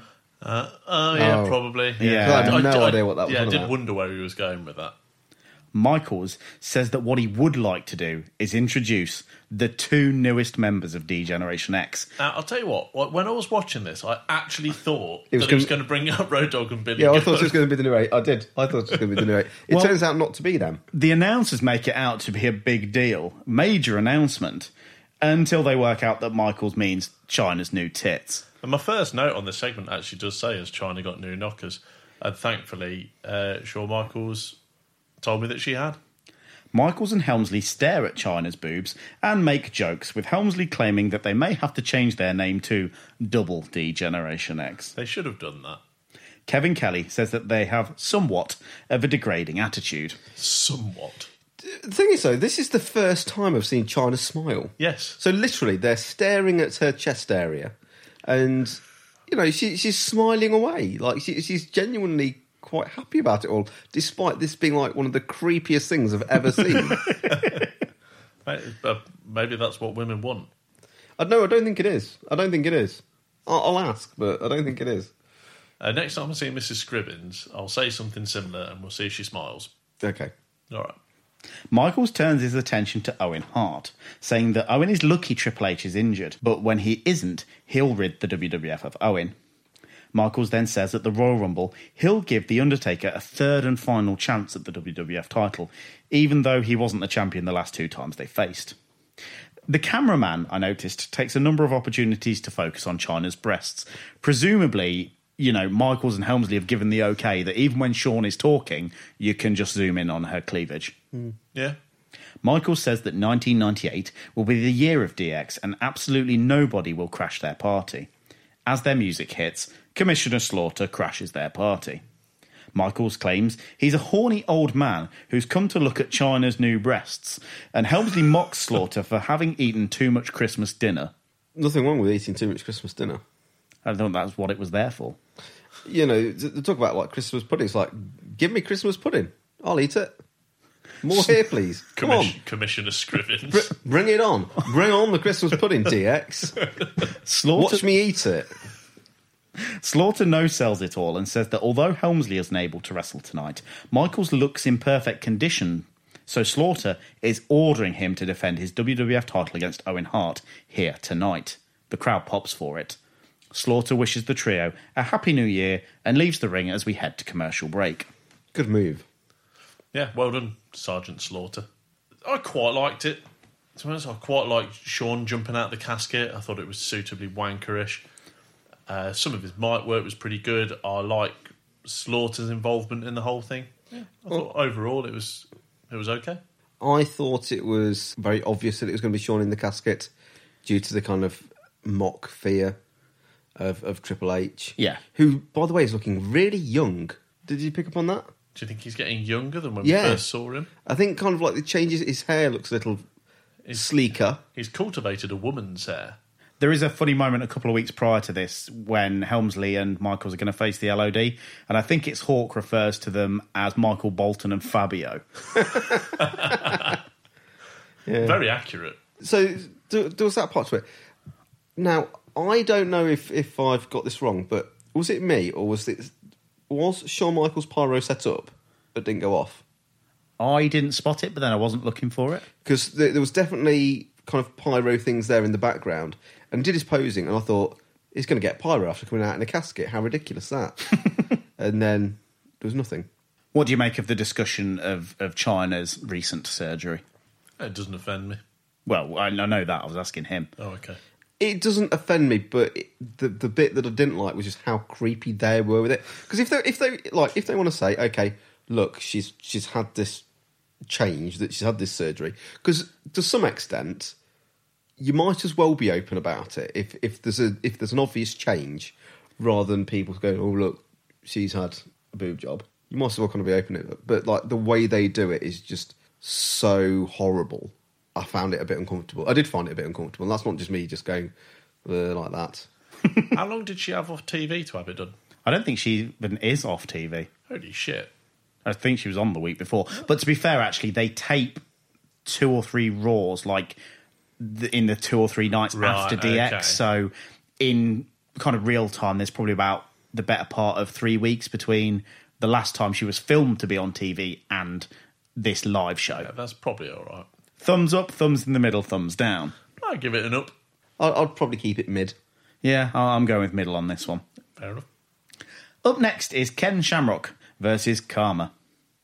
After losing his WWF title shot at Shawn Michaels at D Generation X in Your House, Ken Shamrock took a couple of weeks off television, bar a short promo the night after, where he refined his interview style to include short bursts of shouting.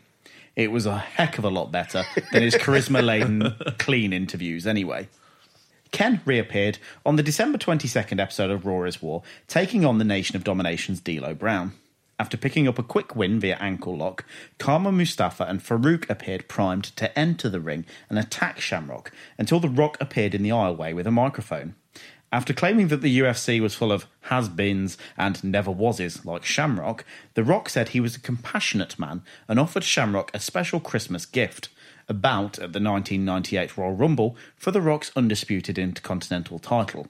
Rock then ordered a reluctant Farouk and Kama Mustafa not to assault Shamrock and leave the arena with him. The Nation of Domination trio of D'Lo Brown, Kama Mustafa, and Farouk make their way to the ring as we see highlights of Ken Shamrock beating D'Lo Brown the previous week. Shamrock makes his way to the ring to a modest reaction that gets better as he progresses to the squared circle. Jim Ross plugs that Shamrock will face The Rock for the Intercontinental title at the Royal Rumble and declares that tonight will be Owen Hart's night to capture the WWF title. Shamrock wrings Kama's arm and Fireman's carries him to the mat. A lockup, and Shamrock takes Kama down once again. Kama looks for a hip toss, but Shamrock takes Kama down with a leg bar. Shamrock hits an arm drag and applies a side headlock, but D'Lo trips Shamrock off the ropes and Kama takes the advantage. Shamrock looks for a crossbody, but Kama hits a backbreaker and taunts the crowd to boos. Ross claims that Shamrock may be the greatest UFC champion of all time, but some may think it was Dan the Beast Severn.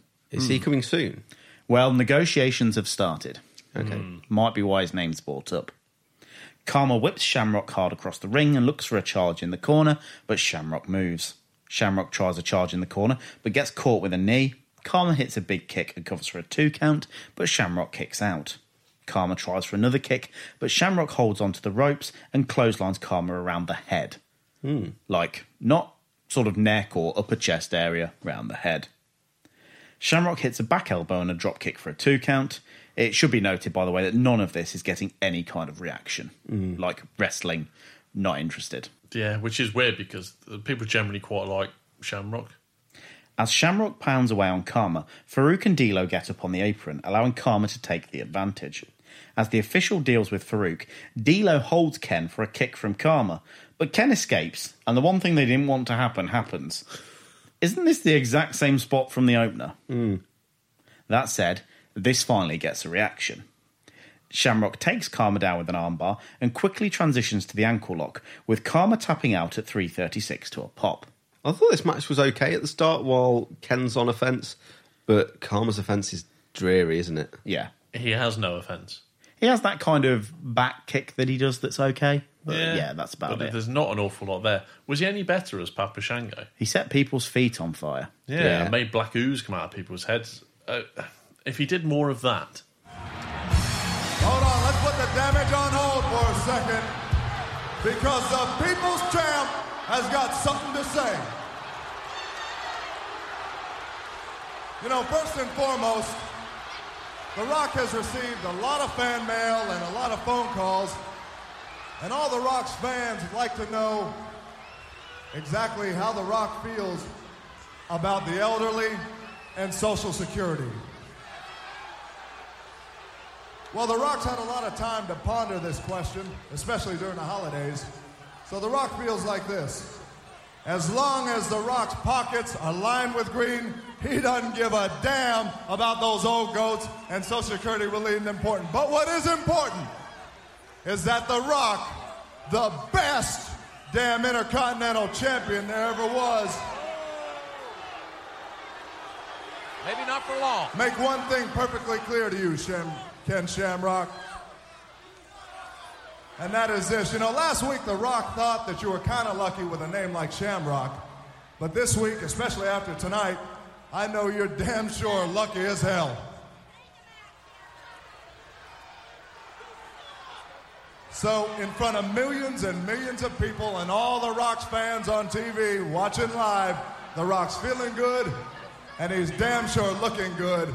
Let me make one point perfectly clear to you is that next week, this little luck streak you got going on is going to run out because next week, Ken Shamrock, you will come face to face with none other than the leader of the Nation of Domination, Farouk. Look at look on Farouk's face.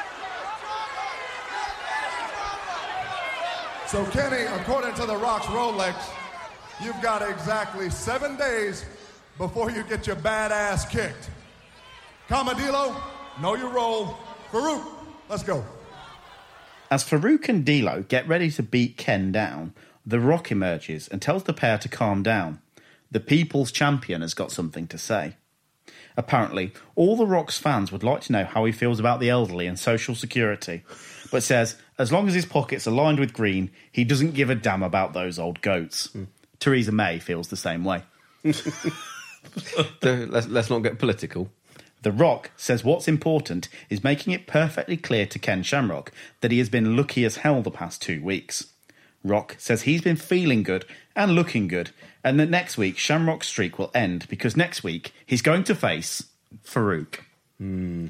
Ken is okay with this, but Farouk seems a bit miffed. Farouk's pissed off face is great. I think this is a really good, very interesting bit of storytelling here. This kind of dissension for the leadership of the Nation of Domination. Th- th- This, I think, is really very well done. Rock tells Kama and D'Lo to know their roles and says to Farouk it's time to go. The camera focuses on Farouk's face as the segment ends. It's a good face. Yeah. So the match itself, yeah, was pretty much a nothing bout, just designed to get Ken over another member of the Nation of Domination. But the clear highlight for me of the entire segment is how self-assured, confident, and full of poise The Rock now is. Yeah. Yeah. He's a very, very different person, isn't he? Is it the first time he says "Know your role"? It's the first time I can recall hearing it. Hmm. Yeah. We've seen all of this growth kind of in the last few months, but this really felt like The Rock. Yeah. You know, we're, we're not catchphrase heavy rock, but we're starting to see that kind of cockiness. There are sort of minor catchphrases creeping in, you know, referring to himself as the people's champion. This kind of arrogant, this, you know, my fans want to hear what I think about this. Like, I really like that aspect of his heel character. Like, it's getting there. All the Rock's catchphrases are kind of born out of these trial and error Yeah. type things. I definitely remember seeing an interview with The Rock, must be early 98 or something on pay per view, where he, he keeps saying, if you smell what The Rock is cooking. And he just says it in a very matter of fact way. You think how that started in that sort of manner turned into what it ended up Yeah. as is is really interesting to see. And and it also kind of stemmed from that. There was that other one where it says, "Can you taste what the Rock is cooking?" And can you hear what the Rock is saying? and and can you feel the Rock? Can you feel what The Rock is touching? Um, he definitely should have said that. can you see what the Rock is seeing? I don't know. But yeah, like the, the the know your roles thing here is very minor, isn't Yeah. it? Yeah, it's just like exactly. Kama, D'Lo, know your roles, let's go. But it sounds cool though. Still, it still sounds cool. It does. He doesn't particularly have the heat he normally has, but I think that might just be this crowd. He's super over as a heel most Yeah. weeks, particularly Yeah. the previous couple of weeks when he was opposite Austin, like people were nuclear for him. given promos like this one, it's kind of easy to see why crowds started reacting to him and why he gets so over as 1998 rolls on. Mm. Kama versus Ken Shamrock on the Rock promo then. Thumbs up, thumbs in the middle, or thumbs down. Well, it's heading for a massive down actually until the Rock comes out, where it goes to an up. I, I would have said I- I'd have probably had it middle for the match, although I, I, I was more positive about the start of the match and Ken's offense. But The Rock's great. Thumbs up. Yeah, absolute thumbs up. Yeah, the match itself, you're right, is kind of just there. But yeah, The Rock's promo after is pr- pretty damn good.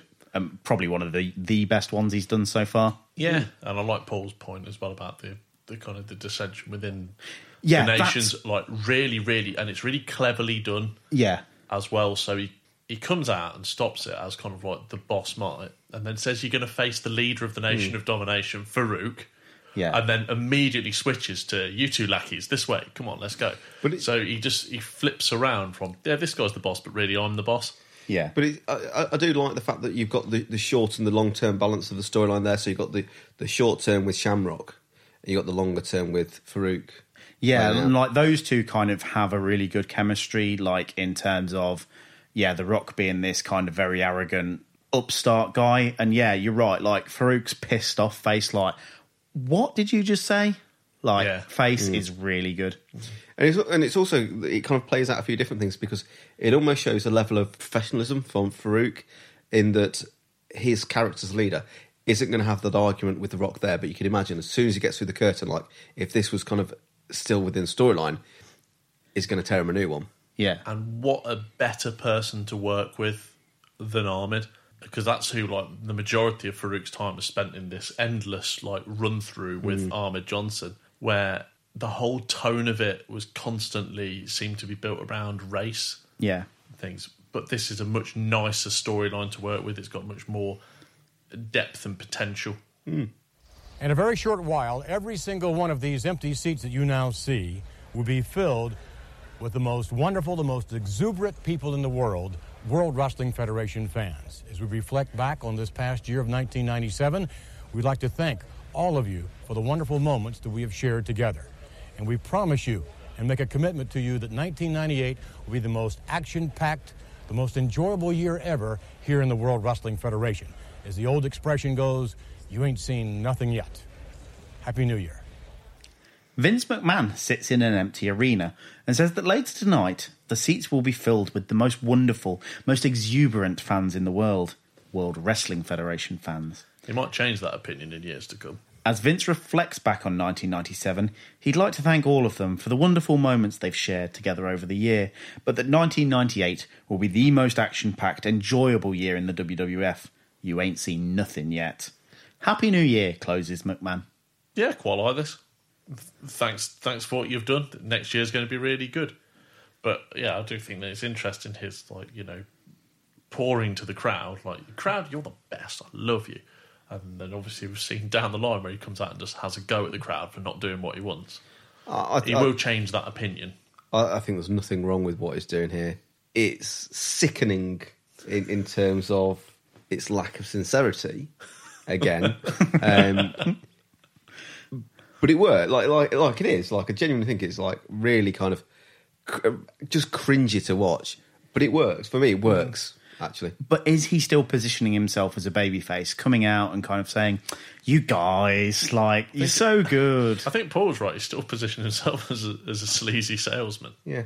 But he does he think he's the babyface? I think he thinks he's. I think he's. He thinks he's a good guy in these sorts of things. And you know what? To to, to some se- semblance of sanity, he's he's probably, you know, if that's what he thinks, he's doing the right thing. Because you know, if you tell people what's thinking of, it's surprising how much they believe it. I think. So the popular kind of WWE narrative is that Vince screws Bret and then goes, "Aha, Mr. McMahon, heel character, opposite Austin." But it's not quite that. It's that not clear. quite that. Like that will occur towards the end of January. I'm I'm not saying it doesn't, but there's kind of this six to eight week period in the middle where he does the interview with Jim Ross, where he does the promo we talked about earlier, where he does this, where like this doesn't even feel like he's going slightly too far and trying to be annoying. Like you may say he's a sleazy salesman, etc. Like it doesn't feel that kind of like The Rock does, where he thinks he's a face but he's a heel mm. kind of thing. Like this still feels like no, no, I- I'm the good guy, guys. Honest. Like thanks for coming this year. Next year will be great. But it doesn't last. No, because he cottons on that the money is elsewhere. Is it as he cottons on that, or do you think he's got an imbalance of faces and heels? No, I Or think he cottons onto it. Because there is a segment a couple of weeks prior that I mentioned earlier where Austin knocks him off the apron and he gets kind of helped up by Patson and Brisco and stuff. And like that feels in retrospect, along with the Raw in September we saw, like, you know, like moving in that kind of direction where he finally lashes back against Austin, which comes as a result of a segment that we'll talk about, you know, another show. But yeah, it just still feels like, yeah, I'm the good guy. You guys realise that, right? I bring you the WWF. Thanks for coming. Up next is Taka Michinoku and a mystery partner against Brian Christopher and Jerry the King Lawler. After capturing the WWF Light Heavyweight Championship at D-Generation X in your house, the following night on the December 8th Raw is War, inaugural champion Taka Michinoku was interviewed in the ring by Jim Cornette. It was revealed that Jim Ross has been teaching Taka such useful English phrases as slobber knocker and, well, nothing else. Mm. Like that's all they showed. Cornette then planned to introduce Taka's first challenger, but was instead interrupted by Jerry the King Lawler. After some casual racism from the King, Taka revealed he had learned two other English words for Lawler you jackass. Mm. As Lawler prepared to fight Taka, the new challenger made his way to the ring El Unico, a masked luchador supposedly from Mexico. After some more racism from UKIP leadership candidate Jerry Lawler, Unico shoved the king to the floor and seemed primed to fight Jerry with Taka until he tore off his mask to reveal Brian Christopher. Oh. Father and son then assaulted Taka with spike pile drivers before officials and referees pried them off. The following week, on the December 15th Raw, Jerry the King Lawler would be scheduled for a match with WWF Light Heavyweight Champion Taka, with announcer Michael Cole helpfully pointing out that this would not be a light heavyweight match. Taka would be on the verge of picking up the win, following a Michinoku driver to Lawler, before Brian Christopher interfered as Taka made the pin. Taka would manage to fend off a post match assault from the Lawler family, with Christopher decking the king in the face by accident. Hmm.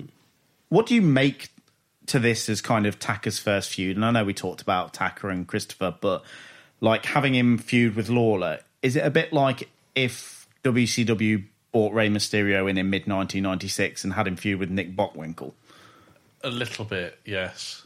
He should be having good high flying matches against good opponents because I'm not sure what this is doing for him as a wrestler.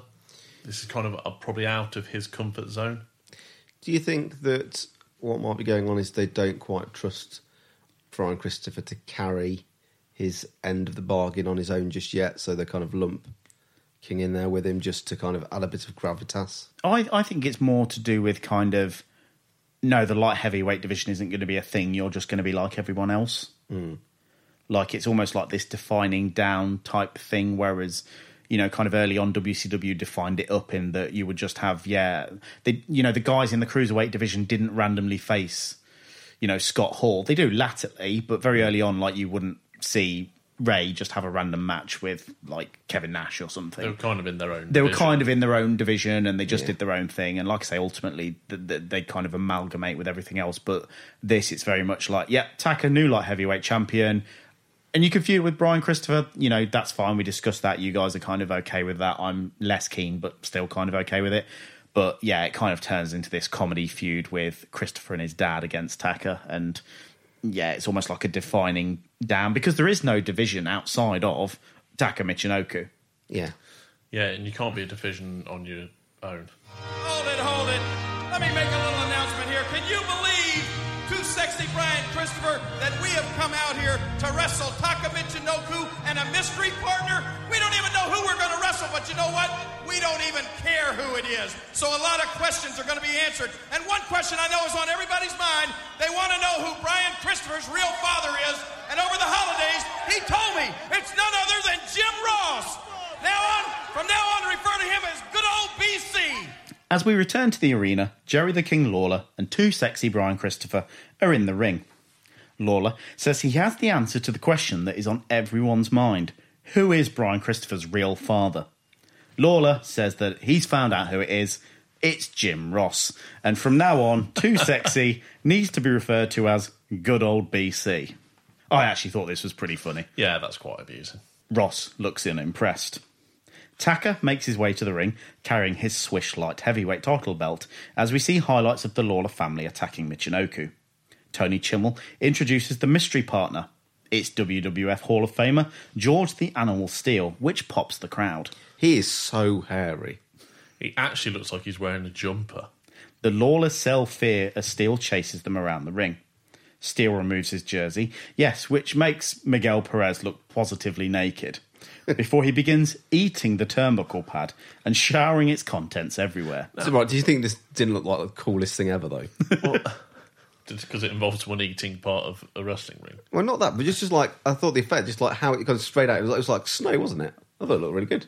I'm not really familiar with George the Animal Steele. Yeah, I think he was a thing before I started watching it. correct. Is this what he did? Yes. He would just eat turnbuckle pads and be hairy. Yeah, that was his thing. Okay, okay. but so bizarrely popular. Yeah, certainly in this area, and and there's all sorts of stories about kind of how I can't remember exactly where it was. It might even be Long Island then, where like he was a like high school gym teacher, and like no one in the school he worked at like knew he was a wrestler because he would go off kind of outside of term time and be this kind of mad animalistic character. And then just the rest of his time, he'd just go back to being like a high school sports teacher or something. Wow. So- and without the internet, really, to Yeah. popularise that around, Yeah, I guess no one ever knew. yeah. They just thought it was that hairy old gym teacher. That's really interesting. JR wonders how Taka and the animal will communicate as the Lawlers attack Taka from behind. Taka and Christopher start as JR tells us that a light heavyweight title rematch between the pair has been signed, but he doesn't really say when or where or what. Hmm. Christopher hits a nice overhead suplex and a big back body drop before strutting across the ring and laughing at Steele on the apron. Lawler tries to shield himself from Burger King chants in his corner. He just stands there with his hands over his ears. Christopher whips Taka into the corner and charges, but Taka leaps backwards over him. Taka looks for a hurricanrana, but Christopher drops him in a nice sit out powerbomb, which the crowd react for. Yeah, that's cool. Hmm. Christopher goes for a suplex, but Taka slides out and hits a spinning heel kick. Taka hits a scoop slam and goes to the top rope, hitting a moonsault. Taka goes for the cover, but for some reason George Steele gets in the ring, distracting the referee and allowing Lawler to produce something from his tights and whack Taka around the back of the head with it. Christopher hits a scoop slam, and Lawler seemingly goes to the top rope for a moonsault. But before he can hit it, the animal enters the ring and hits Christopher with something, causing Lawler to descend back to ground level. I love that Jerry Lawler is weaselly teasing a moonsault. Christopher taunts Taka, holding him just near his partner, and again, Lawler hits Taka with something.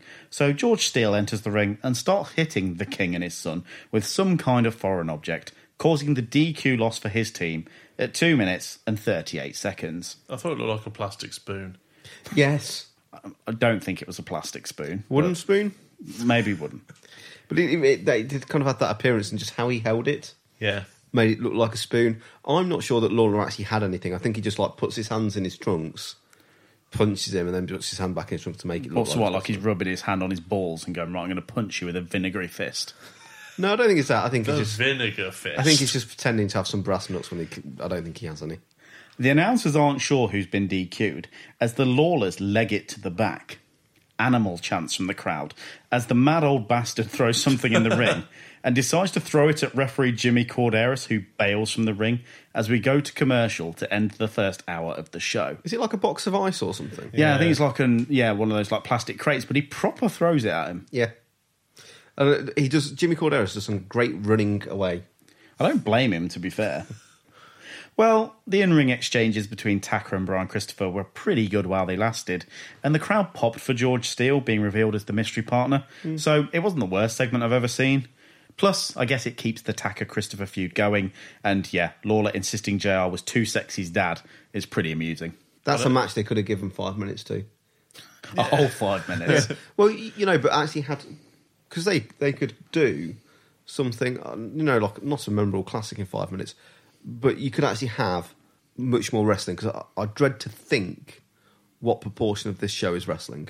So, in case you wondered, in the opening hour of this show, there was a grand total of under 10 minutes of actual bell to bell wrestling in one hour. Wow. So under ten minutes, like because if you got to ask me, I'd have said about six. Yeah, I think it's like 9.50, Wow. something like that. Yeah, it feels very brief. Hmm. I was going to say that last match probably had the most wrestling in that we've seen, but I think the match could also be called "What has the old person on your team got in their pants?" Yeah, it, yes, it could. There's an audience challenge if ever I heard one. George No. Animal Steele and Jerry Lawler are on opposing teams. What has, what has each person got in their pants to help them win? And yeah, what's each person got in their pants and why? It's Paul's turn to read something out. I'm not reading that. I'm not reading that. I'm not reading that. Yeah, what's Jerry Lawler got in his pants and what's he going to do with it? Uh, That's a whole different Yeah, that's- question.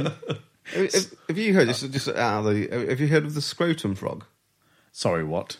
Apparently, there's a type of is frog. this an affliction? No, apparently, there's a type of frog called like a scrotum frog because it's got lot, lots of folds of skin. Because it looks like a ball sack. Basically, yes. And do you think we've said the word ball sack too many times this episode? I mean, I've not looked it up because I don't think I want to see it. So I've never seen an image of one, but I, I was listening to something on the radio about it. Adam's going to look it up now on the internet. Let's find out what a scrotum frog looks like. And we, we still have the live unboxing to come earlier, later. And what negotiations are going on between the New Gen podcast and Mike Tyson? None. Spoilers, none. Yeah. when you type in scrotum FR, the first thing that comes up is scrotum frog. The second thing is scrotum frostbite.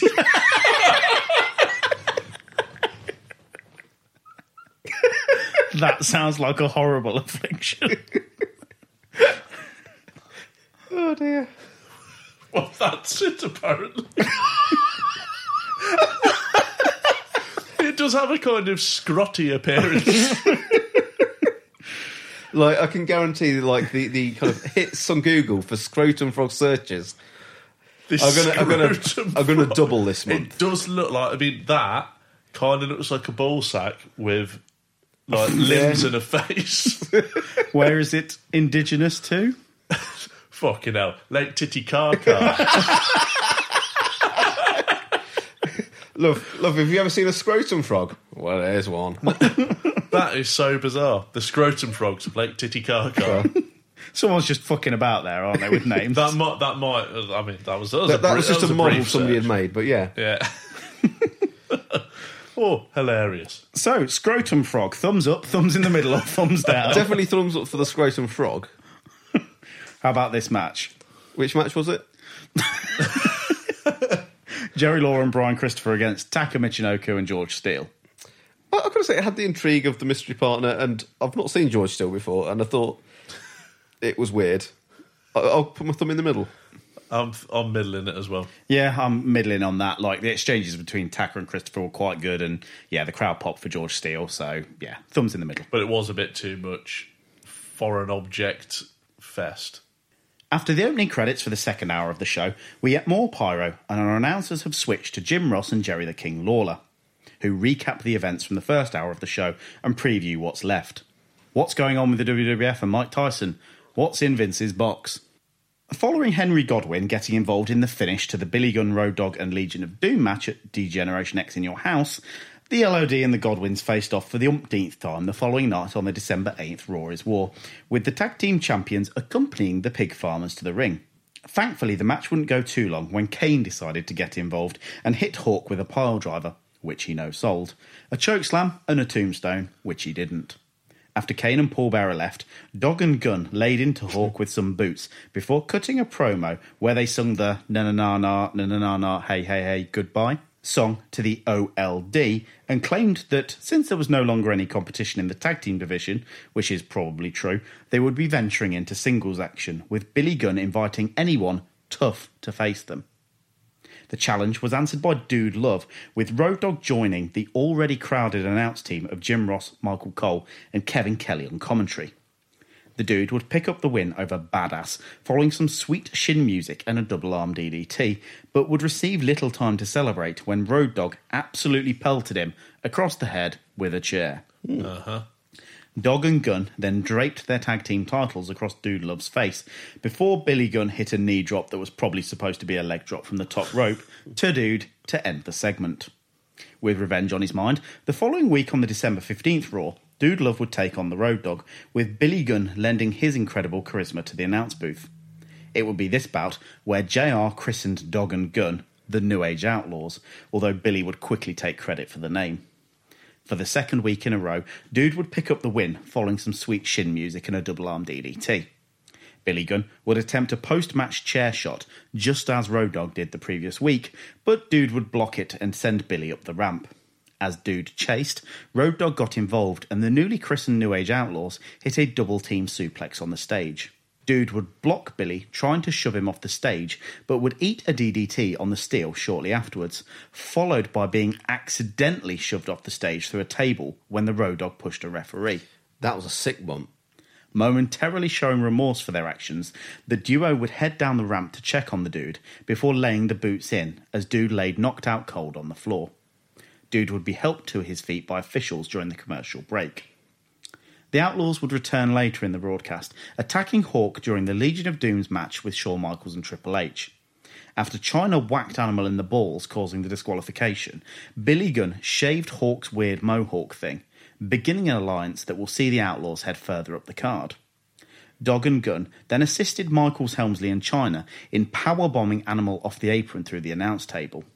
Hawk was then subjected to a Billy Gunn top rope leg drop and a Shawn Michaels big elbow as the quintet celebrated as the show went off the air. Shawn Michaels nodded approvingly at the tag team champions, though in their show opening promo the next week, DX would dismiss Dog and Gunn, claiming that they had done all the work and that the Outlaws were merely vultures. On the December 22nd Seasons Beatings episode of Raw is War, Mankind would reappear in the bowels of the building. Mankind would claim that, funnily enough, when you broke Dude Love's ribs, his hurt too. He didn't want to be in pain at Christmas, he wanted to drink eggnog. Mankind told the New Age Outlaws that he knew at Christmas it was better to give than to receive, and as such, he was going to give them the beating of a lifetime. The Outlaws would then be shown throughout the programme decked in hard hats, searching the arena's basement for Mankind and beating up a random dude who looked a bit like him from behind in the back. This all built to a brawl that saw Mankind singing Christmas songs as he attacked Dog and Gunn, and ended with the Outlaws locking Mankind in a walk in freezer, which is presumably where he spent Christmas. Aww.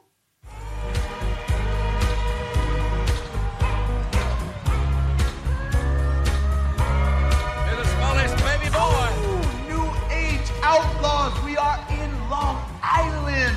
And as you know, a few short weeks ago, you broke the dude's ribs. But more than that, Daddies, you broke the dude's heart because I saw something in you two cats. Maybe a future with the three of us shocking and jiving. But then the two of you did not play by the rules. You see, the dude stands for peace, love, and understanding, and I went 0 for 3 against you two cats. So the dude is gonna step down and let another cat do his fighting for him. Because the dude may have mercy, but this other cat will not. Ow! Thanks, dude. Because I've been looking forward to this for a long time. Because although my body has now thawed out, my heart remains frozen, which is bad news for the New Age Outlaws. But then I got to thinking that maybe the New Age Outlaws didn't commit a crime. Maybe they gave me a favor because it's all starting to make perfect sense. We're in Long Island. I'm on Raw is War, and Mrs. Foley's little boy is finally home. There's no place like home. There's no place like home. New Age Outlaws, I know what you're thinking. My name's not Dorothy, and I don't wear ruby red slippers. Well, right you are, because I'm Cactus Jack, and my shoes will be the ones that are kicking your ass. Mom, I know what you're thinking. You're out there in the Coliseum right now with your eyes closed because you're afraid some harm is going to come to your little boy because it's two on one. Well, open those eyes, Mom, because I've got help. Chainsaw Charlie's here. And as for you two boys, well, you've got a surprise for me. Well, I've got a surprise for you. Bang! The Road Dog and Billy Gunn make their way to the ring carrying hockey sticks. Dog does his shtick on the way to the ring and asks for a recap of the Outlaws' greatest hits. Basically, chair shots to Dude Love's head, tossing him off the stage, and locking him in a freezer. Dude Love's music hits, but he doesn't walk out on the stage. Instead, he appears on the TitanTron. Dude says the Outlaws have broken his heart, as he thought they might be friends, so now he's going to let someone else do the fighting for him. Mankind appears on the screen and says that while he's thawed out, his heart remains frozen, which is bad news for the Outlaws. Mankind says that as they're in Long Island, Mrs. Foley's baby boy is coming home. Mankind then merges into Cactus Jack, who gets by far the biggest pop of the hmm. three. Cactus says he's not Dorothy from The Wizard of Oz, his shoes will be kicking their asses. Cactus also says he has help, so it won't be two on one. Chainsaw Charlie is here. Cactus walks out, carrying a surprise a baseball bat covered in barbed wire. I like this. You liked the pre match kind of setup?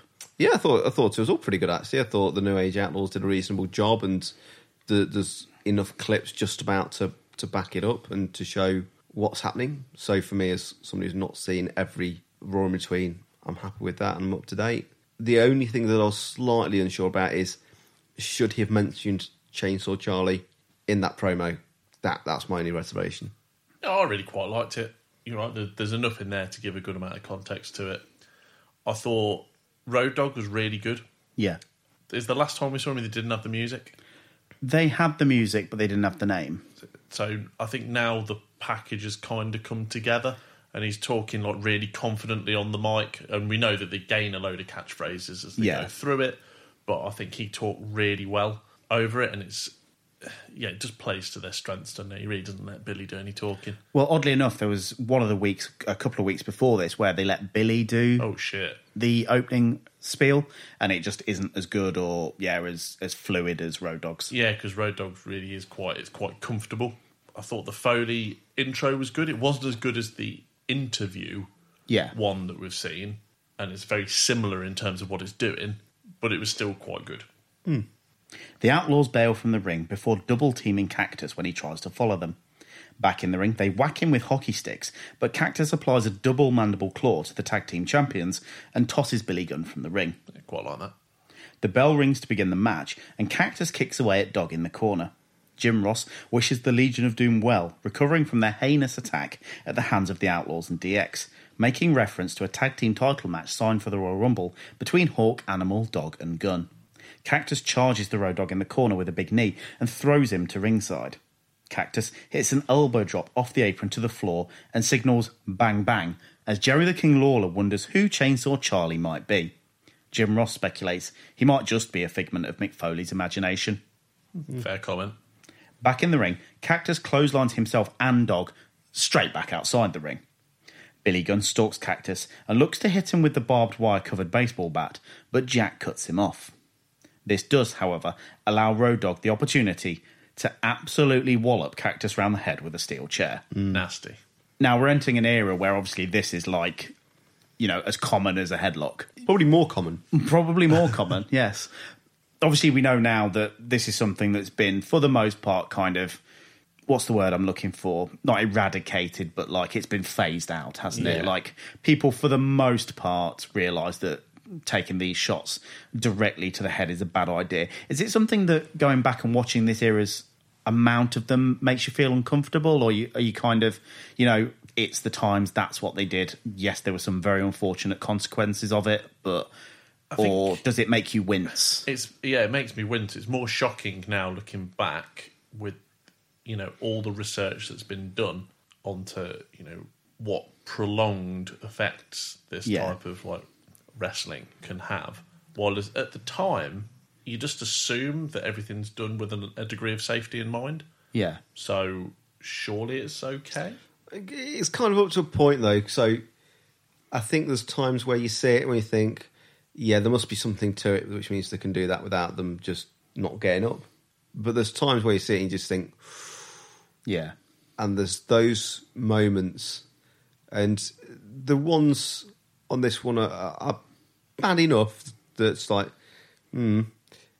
But yeah, there's some horrible ones over the next few years, aren't there? So Yeah. Billy Gunn joins in beating Jack up, and the pair roll Cactus into the ring. Cactus quickly recovers and hits Road Dogg with the double arm DDT. He goes for the cover, but Billy Gunn breaks up the pin, and for some reason, the referee decides this is absolutely enough interference and mm-hmm. calls for the bell, giving Cactus the DQ win at 2 minutes and 12 seconds. gosh, that was quick. a really, really bizarre ending to it. Mm. So, yeah, that skull crushing chair shot, that's that's okay, but just breaking up a pin, that's not. That's a DQ. Just seemed all Inconsistent. kinds of wrong. Mm. The Outlaws continue to assault Cactus after the bell, clotheslining him to the outside. Cactus invites Dog and Gun to follow him up the ramp, which they do. Cactus smashes Dog into the wooden crate on the stage, causing the sound of a chainsaw to start up. Well, it starts rattling first a bit, doesn't it? Oh, does it start kind of just Yeah, swaying? it, it, it kind of rattles from side to side. I don't know if you picked up on that. There's a, there's a shot of it pr- earlier in the night as well, isn't there? Of it moving around a bit. As the Outlaws stand around looking scared, someone cuts themselves a door out of the box. Jerry Lawler wonders if it's Leatherface, but instead an educated guess might say it's the aforementioned Chainsaw Charlie, who continues to wield his sparking chainsaw dangerously close to paying customers as he makes his way down the ramp, chasing the Outlaws. You know, literally kind of waving it around side to side as he walks down the aisleway. He must have at some stage been within six inches of people's hands. Like I was, like he could have just lopped somebody's finger off or something. Or arm, or Yeah. head. And obviously, we all know who Chainsaw Charlie is. And when you conceive in this, and whoever the fuck is in charge of health and safety on this program, saying, "Okay, I've got a box, fair enough. In it, I'm going to put Terry Funk. All right, that sounded a bit risky. I'm also going to put a sock over his head. okay, and then I'm going to give him a running, fully functional chainsaw." And then I'm going to get him to wave it around his head as he goes down the entrance ramp. yeah, that sounds like a wonderful idea. Please do that. Nothing will go wrong. Yeah, by wield, what I actually mean is swing round his head while not really paying attention. While fans wave their arms Yeah. out at it. Like, like, like honestly, like those those fans aren't the most sensible. I don't think. Can you imagine what would have happened if a fan reached their arms out and he'd have just like lopped all their fingers off with a chainsaw? Like uh, I'm not- I'm not joking. That could have happened. The bizarre thing is, and it's a segment we'll talk about when we get to the main event, is that there's a whole thing where Vince says, "Oh, Owen Hart, you can't come out through the Yeah. crowd; it's endangering the fans." yeah. Terry Funk, have your chainsaw. So, yeah. That's Witness fine. that an old, partially blind man He's also got talcum powder in his eyes. run around with a chainsaw. Jack and Charlie surround the outlaws as a Terry chant starts up. Charlie decides to chainsaw the ring post mm. as the outlaws run through the ring and up the ramp. Charlie lobs his chainsaw into the aisle and bounces up and down the ropes on his balls as the segment ends with Cactus's music playing. Like he just comes across as an utter nutter. I mean, what a great intro for the character, but from a risk assessment standpoint, It's a health and safety nightmare. it nightmare. really is. you know, I, I alluded to it earlier. Like I, because to me, there's, there's some nonsensical stuff here. So, firstly, I don't see why Mick Foley's referencing Chainsaw Charlie when he's still this, there is still this box on the stage, and also if he's just there waiting a box, that's just stupid. and the third part is why is he waiting until after the two on one handicap match to come out? Well, it's not Like- a handicap match, is it? well, Like- no, no, but effectively it is. Yeah, yeah. So to me, it just makes. Don't get me wrong, I like it. I'm going to give it a thumbs up. I'll say that now. But like, it, there's no logic to that in my book. So the match itself was another two minute special, but yeah, I actually really enjoyed the introduction of Chainsaw Charlie. The pre match spiel from Mick Foley was pretty much a redux version of what we saw at MSG earlier in the year, and it doesn't get anywhere near as big a reaction, but it was a good way to reintroduce Cactus Jack into the storylines. I really quite liked it. The, the match again was nothing, but if you want to introduce a character, firstly, well, if you want to introduce a character and have them be seen as a, a nutcase, firstly, have them team up with Cactus Jack. Yep. Secondly, put a mask on them, give them a chainsaw, make them act like a lunatic, make them bounce on their own balls. There you go. Perfect. That guy is crazy. We kind of like him, but we're kind of scared of him. Do you know who whose idea Chainsaw Charlie was? Terry Funk's. Terry Funk describes his debut in his autobiography, More Than Just Hardcore. Quote, I got ready for my big debut on Raw that Monday night in December, and the plan was for me to come out of a box. Bruce Prichard, one of the backstage guys, was describing to me what they wanted me to do. I said, That's it? You just want me to come out of a box? Well, yeah, he said. Just come out of the box. Do you want to come out of something? Before my brain could fully process the question, my lips blurted out, Chainsaw Charlie, get me a chainsaw so I can go out there.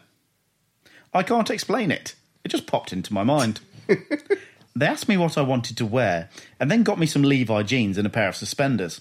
I already had a red shirt, so I kept that. Then they got me a woman's pantyhose stocking and some baby powder to put on my head, all at my request. What an idiot. I guess I could have just gone out there without anything over my head, but I wouldn't have been Chainsaw Charlie with Terry Funk's head, would I? I'd have been Chainsaw Terry.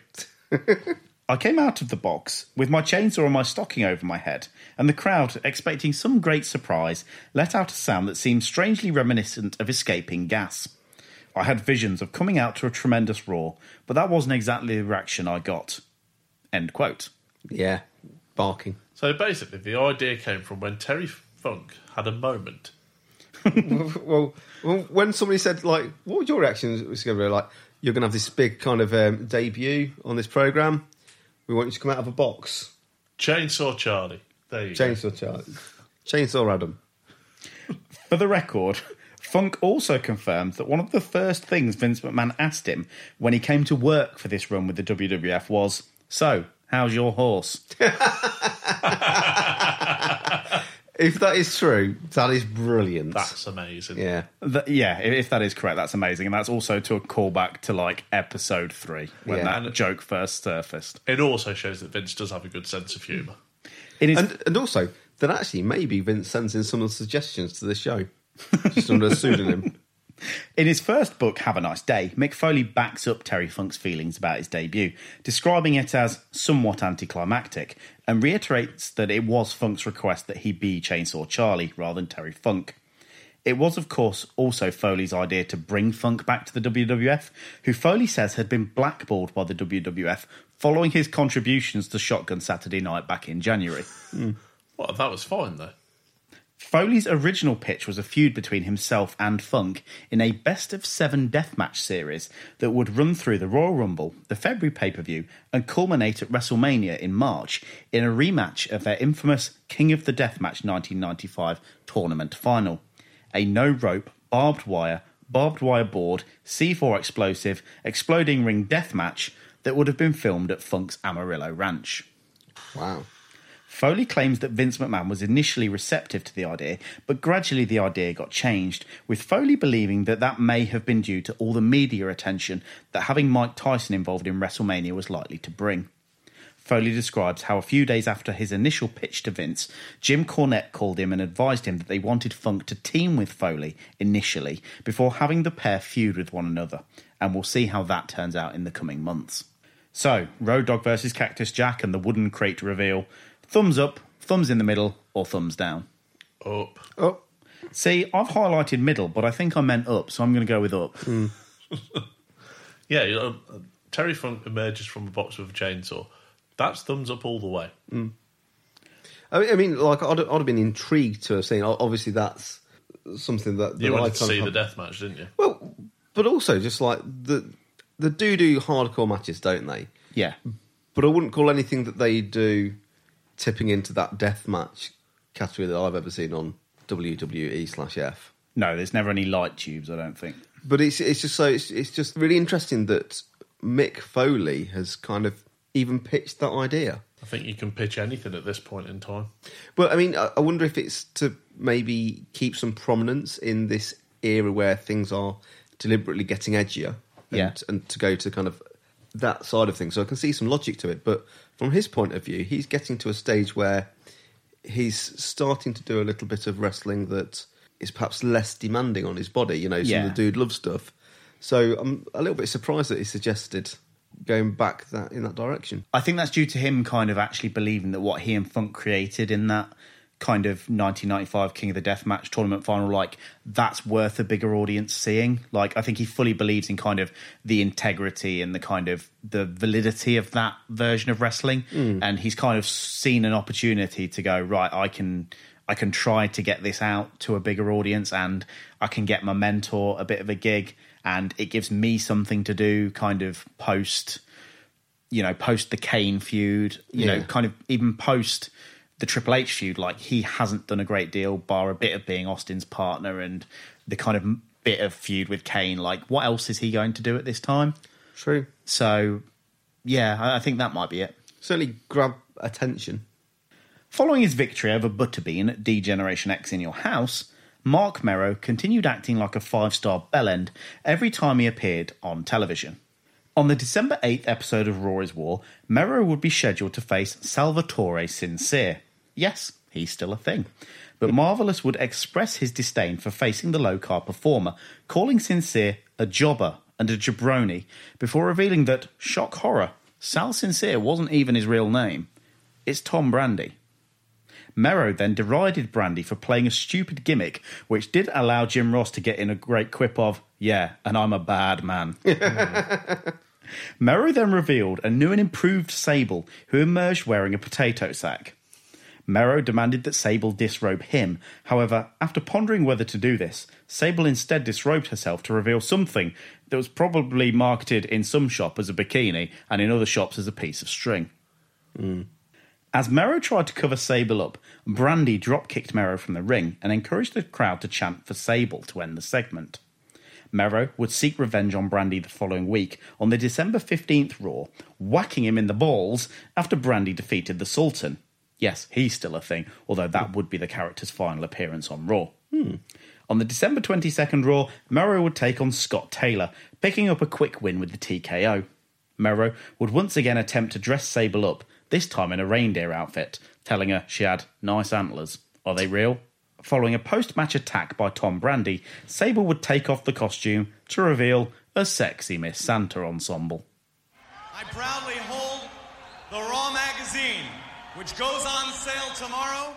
You and Sonny each adorning split covers to commemorate Raw going monthly. We couldn't be more proud to see your lovely face on the cover of this great magazine. But I understand that inside you have even some better treats for all the fans. A we'll real, find that out tomorrow. A real swimsuit edition. That's King. right, Kevin. You know, I'm very proud of the new Raw swimsuit edition that goes on sale tomorrow. And I just thought that I would give all my fans a special treat tonight. Uh-oh. I'm sure Kevin Kelly's going to be holding that book for a long time. I thought that I would give you a preview of what to expect. That is, if you'd like to see it. Oh, Go yeah. right ahead, please. But wait a minute. Wait, hold on. Oh, my gosh. Here comes out marvelous Marc Mero, the man that Sable manages. Marvelous Marc Mero. I don't blame him. I'd Hey, I'm just here for the too. show. Well, if you don't, if you don't mind, we'd like to finish this interview if we could. You know, Sable, you weren't going to do anything that might humiliate marvelous Marc Mero now, would you? You weren't going to you weren't going to do nothing to say piss me off now, would you, Sable? You know, these people came here to see me wrestle, not you take those clothes off. Uh-oh. I'm the star here. Mark, take it easy. Mark, come on. Take it easy. I'm the star. And if it wasn't for me, you wouldn't be in no magazine. You understand me? Mark, get a hold of yourself. You got a point there. Control yourself. Are you talking to me? You ain't nothing but a third string announcer, fat boy. Get out of my face. Come on, come on. Oh, oh my oh. God. Sable's music hits, and she emerges wearing a dressing gown to a massive pop as she makes her way to the ring to be interviewed by Kevin Kelly. I always get a big pop in my dressing gown. From who? It's everyone. Kevin tells us about Sable and Sonny adorning split covers to celebrate Raw magazine going monthly. Sable does some talking, completely reiterating exactly what Kevin just said, and saying she wants to give all her fans a special treat this evening a preview of what to expect from the magazine. Hmm. Before she could disrobe, marvellous Marc Mero makes his way to the ring, chair in hand. Mero sits down on the chair in the ring and says he's here for the show. He asks Sable if she was planning on doing anything that might humiliate him or piss him off. Sable shakes her head. Mero says that the people came here to see him wrestle, not to see her take her clothes off, which gets him the biggest heat of the night. Mm. Mero says if it wasn't for him, she wouldn't be in any magazine. He's the star. Kevin Kelly tries to get Mero to calm down and control himself, so Mero calls him Fat Boy and whacks him in the balls. As Mero berates Sable in the corner, Tom Brandi runs to ringside and punches Mero before assisting Sable. This means Brandi turns his back on Mero, so Mero whacks him with the chair and hits a TKO onto it. Mero grabs the Raw magazine and asks Brandi if he wants Sable. Mero rips pages of the magazine and shoves them in Brandi's mouth and underpants. Mero says he'll do the same to everyone in the crowd if he sees any more magazines with Sable in them. So presumably nobody needs to buy any. Just Sable leaves as Mero celebrates in the ring to end the segment. wasn't so keen on this. Mero's doing a good job of being a dickhead. He's dislikable. Really, really dislikable, but it's all for the benefit of Sable, isn't it? So, I don't know. Oh, he is rocking the double denim. Mm. Doesn't make up for his mullet, but it's going some distance. Because yeah, I mean, he comes off as dislikable. Brandi just, I don't think, has got enough momentum or enough star power to really be that person doing that. Yeah, it's all a bit out of nowhere. Like, Yeah. I get that they set the feud up by having Mero kind of reveal him to not be Salvatore Sincere, but you're like, why would you give a shit about him? Yeah, And, is this kind of thing that you call him a jobber and reveal him as a jobber, and then uh, he jobs to you? Yeah, and then you whack him Yeah. in the balls loads. I mean, yeah, that's, it's not doing anybody any favors, and yeah, I'm not so keen on Sable as you guys. So probably thumbs down for me this bit. I'll give this a thumbs down as well because I personally don't like what it's doing to the Mero character. There's still this underlying feeling of kind of spousal abuse Yeah. going on. Uh, do you want to do anything to humiliate me or anger me? I don't think it's doing anything for Mero to be picking up victories over someone that he's called a jobber and then going to job to him. I don't think it's doing anything for Tom Brandi to be revealed as someone else that's outside the gimmick and then not get a win out of it. And I don't like the fact that Sable didn't take a coat off. I was just going to say, I was like, Adam, just cut the bullshit. You're giving it a thumbs down because you didn't take a dressing gown off. No, I actually believe in those the first things that I said. What about Kevin Kelly? I feel sorry for Kevin Kelly. He tried to do an interview and got punched in the dick. Bad night. Mm. I'm going to give it a thumbs in the middle purely because, like, I actually thought Mero was quite good in kind of his role. Like, yeah, when he sort of stomps to the ring and just sits on the chair and is like, right, what are you going to do then? Well, You're not going to do anything that's going to humiliate me, are you? Well, he's he is good in the role, but like from my point of view, do I want to see another one of these segments and another? No, I don't. The Undertaker was announced as the number one contender to Shawn Michaels' WWF title in the opening segment of the December 15th episode of Raw is War, with their bout set for the 1998 edition of the Royal Rumble. The stipulation was also announced that the contest would be a casket match. The Undertaker claimed that their previous bouts had shown that he could beat Michaels at will, and that now Michaels was the WWF champion, he would have to look into the eyes of the Reaper and know that one on one he couldn't beat the dead man. Taker hyped his participation in casket matches as being legendary and even referenced his loss to Yokozuna at Royal Rumble 1994, claiming that his loss there came at the hands of 10 of the WWF's top talent and that he couldn't count 10 members of D-Generation X, so Michaels best give his soul to the Lord because his ass belonged to The Undertaker. As Taker signed off, Paul Bearer and Kane entered the arena and walked to the ring, with the brothers staring each other down in the squared circle for the first time on Raw. Bearer sarcastically claimed that this was a beautiful family portrait, but the only thing that was missing was their parents, the parents that The Undertaker murdered. Bearer once again reiterated that the agony that all the WWF superstars were going through at the moment was Taker's fault, but that he'd give Taker one more chance to step up to the plate, to be a man, and to face his brother. As ever, Taker did nothing. Kane then slapped Taker around the face, but when he went to do that for a second time, Taker stopped his hand before leaving the ring and looking back at his brother as the segment ended. The Undertaker's sole Raw match in December would see him take on The Rock on the December 22nd Seasons Beatings show, though naturally it would go to a non finish when Kane appeared just as Taker was on the verge of victory, following a chokeslam and a tombstone to the Intercontinental Champion. Mm. Once again, Paul Bearer cut a promo against The Undertaker, telling Taker he was ashamed that he ever stood by his side. Bearer told Taker it was so sad that his parents were celebrating Christmas with maggots and worms, causing Taker to attack Bearer, but Kane cut him off. For the first time, it looked like The Undertaker might fight back against his brother, but ultimately Taker refused and allowed Kane to beat him down. Hmm. Seven angry men, i.e., Chains, Skull, Eight Ball, Mosh, Thrasher, Flash Funk, and Scott Taylor, make their way to the ring as we head to a commercial break. When we return, Chains has a mic. You on board with this? Yeah, you know, I'm I'm Chains' guy. He says that Kane's ass is going to get burned by the DOA and the rest of the crew. Kane and Paul Bearer make their way to the ring as those in the ring anticipate his presence. After Kane sets his pyro off, the lights go out and The Undertaker's music hits to a mega pop. Jim Ross says it's going to be eight men against Kane as Taker walks down to the ring. Ross says this is a death sentence for Kane. Taker gets on the steel steps and raises the lights. The DOA seem to think that Taker is going to assist them as the brothers stare each other down.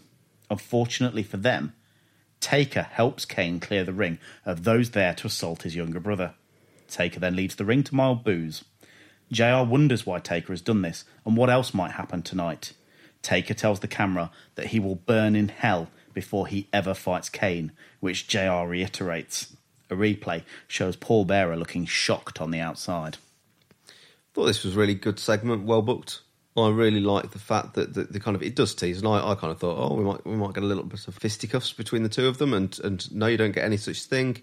You obviously get his protection of the, his brother, and you kind of get this protracted wait. You know, we're being made to wait and wait and wait to see this actually get physical, and I think that's really good booking.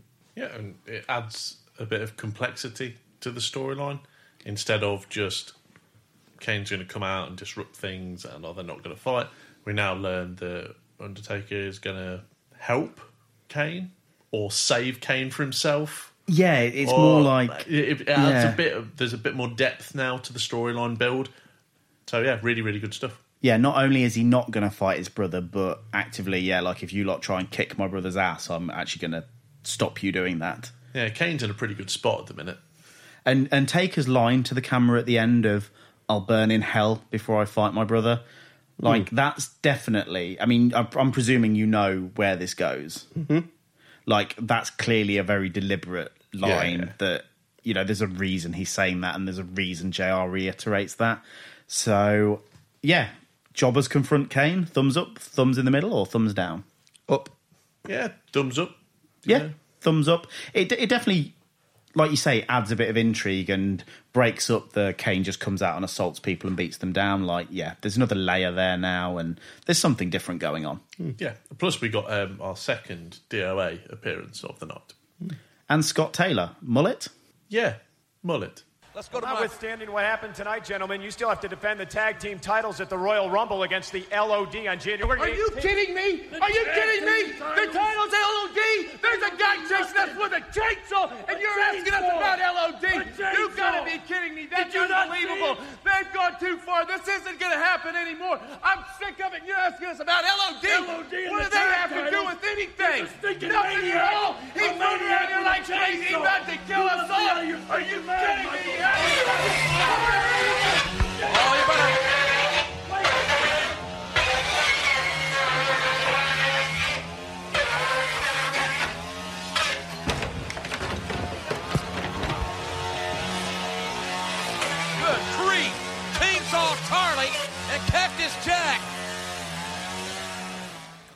Jim Ross hands off to Michael Cole, who is backstage with the New Age Outlaws.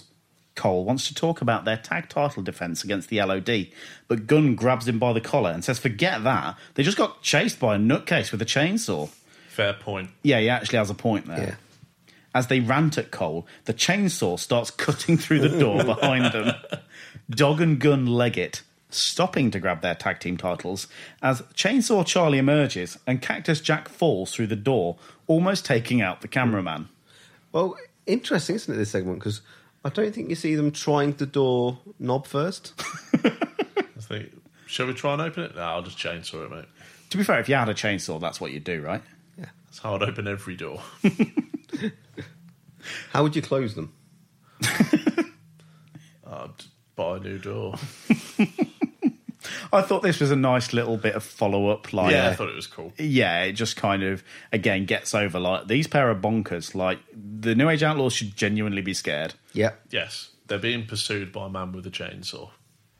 Well, the WWF has asked me to do a commentary on the state of wrestling in 1998. I guess they figure Cornette's always good for a couple of laughs. Well, I'm not really going to be too funny tonight. Because you see, I think the state of wrestling in 1998 stinks. I think WCW stinks. I think the NWO stinks. I think ECW is embarrassing. And I think the WWF stinks. And I'll tell you why. You don't have to go back any further than last week on Raw. You got a guy coming out dressed like a Christmas tree. You got a woman coming out dressed like a reindeer. You got two adolescent mullet heads showing their butt cheeks on national TV and having a phony match for a championship. I think it stinks. I think it's disgusting. I think nobody has any respect for wrestling anymore. Where is wrestling? Not sports entertainment, but wrestling. You know, just a couple of years ago, I left my home in Tennessee and I moved to Connecticut, which is like trading a Hawaiian vacation for a bed in a cancer ward, to come to work for the WWF full time, the biggest wrestling promotion in the history of the planet. And I moved to Connecticut with snow on the ground seven months out of the year, real estate prices that would make Donald Trump's hair stand on end, the rudest bunch of people I've ever seen where English is a second language and traffic jams at 4 o'clock in the morning. But I think that's okay because I'm with the biggest wrestling promotion of all time, the WWF. But over the last couple of years, I don't see any wrestling. They got some great wrestlers around here, but they don't have any time to wrestle because of all the falderall and the nonsense going on. You see what the problem is is the people running the two big promotions, one guy is a game show host wannabe from Minneapolis with phony teeth, phony hair, and a phony tan. And running the WWF, you got a whole office building full of Yankees from New York City that wouldn't know a wrestling match if it bit them. So they sit around all day listening to people on the internet, and the people on the internet wouldn't know a wrist lock from a wrist watch. I don't particularly care what some Yankee from New York City wants to see. I want to see wrestling matches with wrestlers. I want to see real old fashioned wrestling. I want to see some people who have some respect for the traditions of the wrestling industry, have some respect for the sport of wrestling. I don't want to see sports entertainment and flying donkeys all around. I think it's garbage, I think it's insulting, and I think it's a shame to a fine sport like this. Down south where I come from, they know wrestling. They were brought up on it. They grew up on it and they respect it. And I think it's about time that the promoters in the wrestling industry today recognize that wrestling fans watching a wrestling program want to see wrestlers wrestle. That's that's easy. It's not too hard to understand if you just think about it. But the problem is is that nobody has any respect for tradition. Well, I got news for you. I got respect for tradition, and I've always been associated with real good old fashioned wrestling, a sport of wrestling, not a circus sideshow, not a cartoon show. And if nobody else is going to bring some wrestling around here, then maybe it's going to be up to Jim Cornette. So that might be my New Year's resolution for 1998. I might bring some tradition, I might bring some real wrestling back and clear this whole mess out because I think it stinks. So there's my address, there's my opinion, there's my commentary. Do with it what you want. Christmas, Happy New Year, bah humbug, I'm out of here. Jim Ross throws to Jim Cornette, who says that he's been asked to give a commentary on the state of wrestling as we roll into 1998. He says that, quite frankly, the state of wrestling is that it stinks. He says that WCW stinks, the NWO stinks, ECW is embarrassing, and the WWF stinks. He tells us to look no further than all of that garbage we saw on Raw last week a man dressed as a Christmas tree, a woman dressed as a reindeer, and two adolescent mullet heads mooning and having a fake match to see that nobody has any respect for wrestling anymore. Not sports entertainment, but wrestling. He moved to Connecticut from Tennessee so that he could be part of the WWF full time, which he says is like trading a Hawaiian vacation for a bed on a cancer ward. But he's getting sick of what he has to work with. Don't get him wrong, there are certainly some great wrestlers here, but they never get to show it because of all the folderol and the nonsense they're made to do instead. The people running these companies are a major part of the problem, as we have a game show host wannabe, Eric Bischoff, down in Atlanta. And then here in the WWF, we have a bunch of Yankees who don't have a clue what wrestling is. Cornette says he doesn't give a damn what Yankees or people on the internet want to see. He wants wrestling matches with wrestlers wrestling, not sports entertainment or flying donkeys, and that that's what wrestling fans watching a wrestling program want to see. It's really not too hard to understand. All he wants to see is people with respect for the type of wrestling he grew up with given the chance to run things, and that if no one is willing to make that happen, then maybe it's up to him. Happy New Year! Jerry the King Lawler asks for an amen and asks Jim Ross if he agrees, which he clearly does, but doesn't commit to it. I thought this was really good. Uh, it's just spot on, as far as I'm concerned. They're, they're kind of quite shrewd judgments that I, I pretty much agree with. Yeah, I, I've always liked the stuff that we've seen from Jim Cornette. He is the best ranter Yep. in the business. This is a flawless rant that makes an awful lot of sense and is designed to make him a heel, but I don't think does. No, I, do- I just think he, he comes across as well. I'm not quite sure where they're going with this because effectively they're putting the product down, but Well, he mentions in that timeline review that they had him do loads of these things about old school wrestling, and it was kind of designed to make him the cranky old man that was going against the new way that the wrestling business was going, Hmm. and supposed to get him lots of heat. Which he does now and gets him a lot of heat on the internet, but go on. Well, yeah, but at the time, and at Hmm. least from what he's saying on that DVD, when they did lots of house shows and they do these things, he actually got cheered by a section of the crowd. Now, granted, we're going off one man's sort of analysis of it, but I think there is still a section of people that quite like what he's saying. Yeah, I I mean, I, th- I think you know because it does just make sense, doesn't it? People who go to wrestling shows probably want to watch wrestling, and okay, they might be entertained by other stuff as well.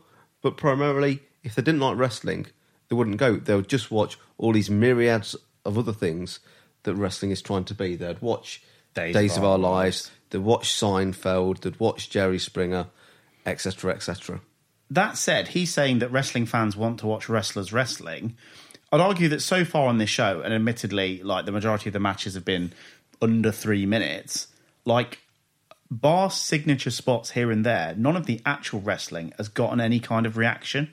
But also, do you think the crowd has already started to change already? Yeah, but that doesn't mean that they're not wrestling fans. Like, if wrestling is morphed and the fans have morphed, then they're still wrestling fans. They're just a different kind of wrestling fan to what Cornette considers wrestling fans. Okay. Do you think having him put the WWF down either lends him credence and lends the idea credence that this is Cornette legitimately talking, or do you think there's a danger that like people watching the show might actually agree? Uh, a bit of both. I think there's, there's a danger of that, but he's being told to do this, you know, by Vince. So at least Vince sees that it's going to be something that is not going to be detrimental to his product. I agree, and I guess if they've got a plan of where's that going, because if they're making it, as you say, for him to be the bad guy that's going against a new product that people do like, Yeah. then actually then that does create a, a good focal point for something to happen, and I haven't got a problem with it. But if it's just him doing it for the sake of it, directionless, and obviously that's crazy. So Now, do you think that Jim Cornette being positioned as the guy who wants to see wrestlers wrestling on a wrestling show, being positioned as a heel against Vince McMahon, who two weeks earlier is going, You want sports entertainment, and I'm giving it to you, and I'm borrowing from all these shows you like, and thank you for coming. Like Vince is the babyface and saying, "Yeah, this this way that we're going forward, like this is the way you want." And a guy who's kind of stuck with this archaic mentality of, mm. "No, you don't want flying donkeys and people dressed as Christmas trees and a woman dressed as a reindeer and adolescent mullet heads." He's the heel. Do you think there's a very deliberate kind of contrast there they're trying to present? Possibly. It's, it's difficult to say because we were speculating on the inner workings of Vince McMahon's mind here, which is murky waters at best. yeah, I, I think you could well be right. It is worth remembering, however, that the man giving this speech once wrestled a Ninja Turtle. So, Jim Cornette promo, thumbs up, thumbs in the middle, thumbs down. Oh, I'll get him up. Yeah. Just fantastic performance. Always fantastic performance from the guy. And I remember listening to an interview with Kevin Kelly where he said they would go down and record these, and Cornette would just do them first take. Yeah, Like- like there's there, there is no one that can speak at that sort of frequency, this pace, and actually with you know really they're complex sentences. He's not just like spouting out simple stuff and make no bloody errors in it. Mm. It- It's him and Ric Flair really. We get the slam of the week from last week, which is Stone Cold hitting the stunner to Santa Claus. After much hype all night, Jim Ross finally reveals what's going on with the World Wrestling Federation and Mike Tyson. Well, he tries to, until Sunny emerges on the stage and does, well, she twirls for a bit and then leaves. Lawler once again plugs the Raw swimsuit magazine with Sunny and Sable. He says that their pictures are already being used as currency in prison.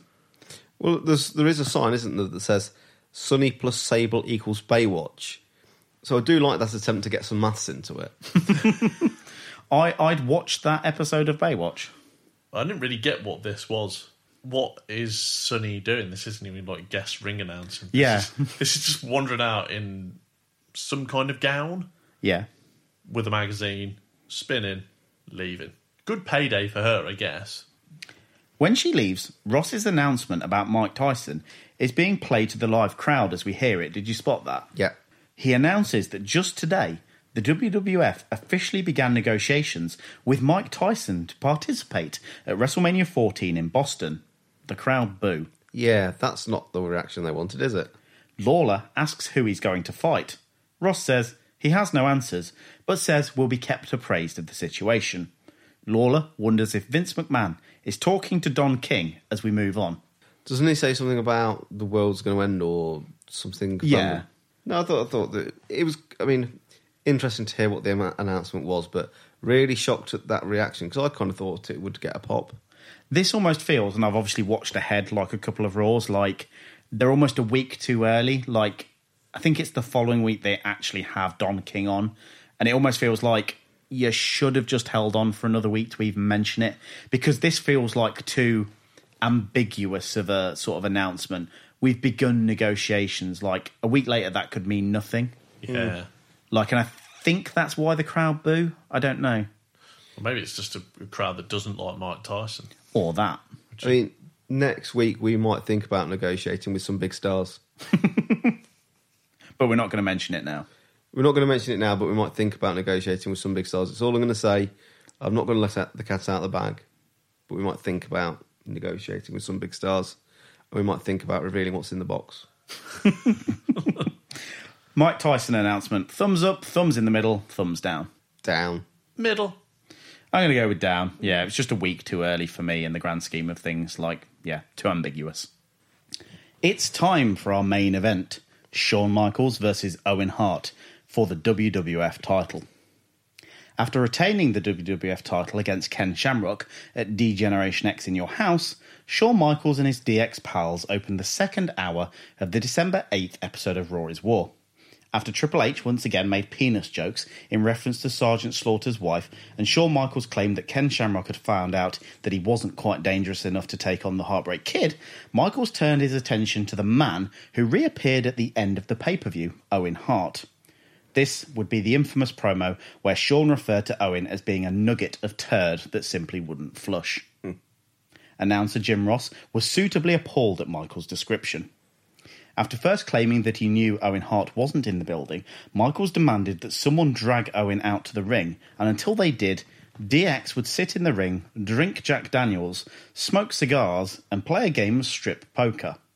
Returning from commercial break, DX did move their table to ringside so that the DOA and Los Boricuas could have a tag team match.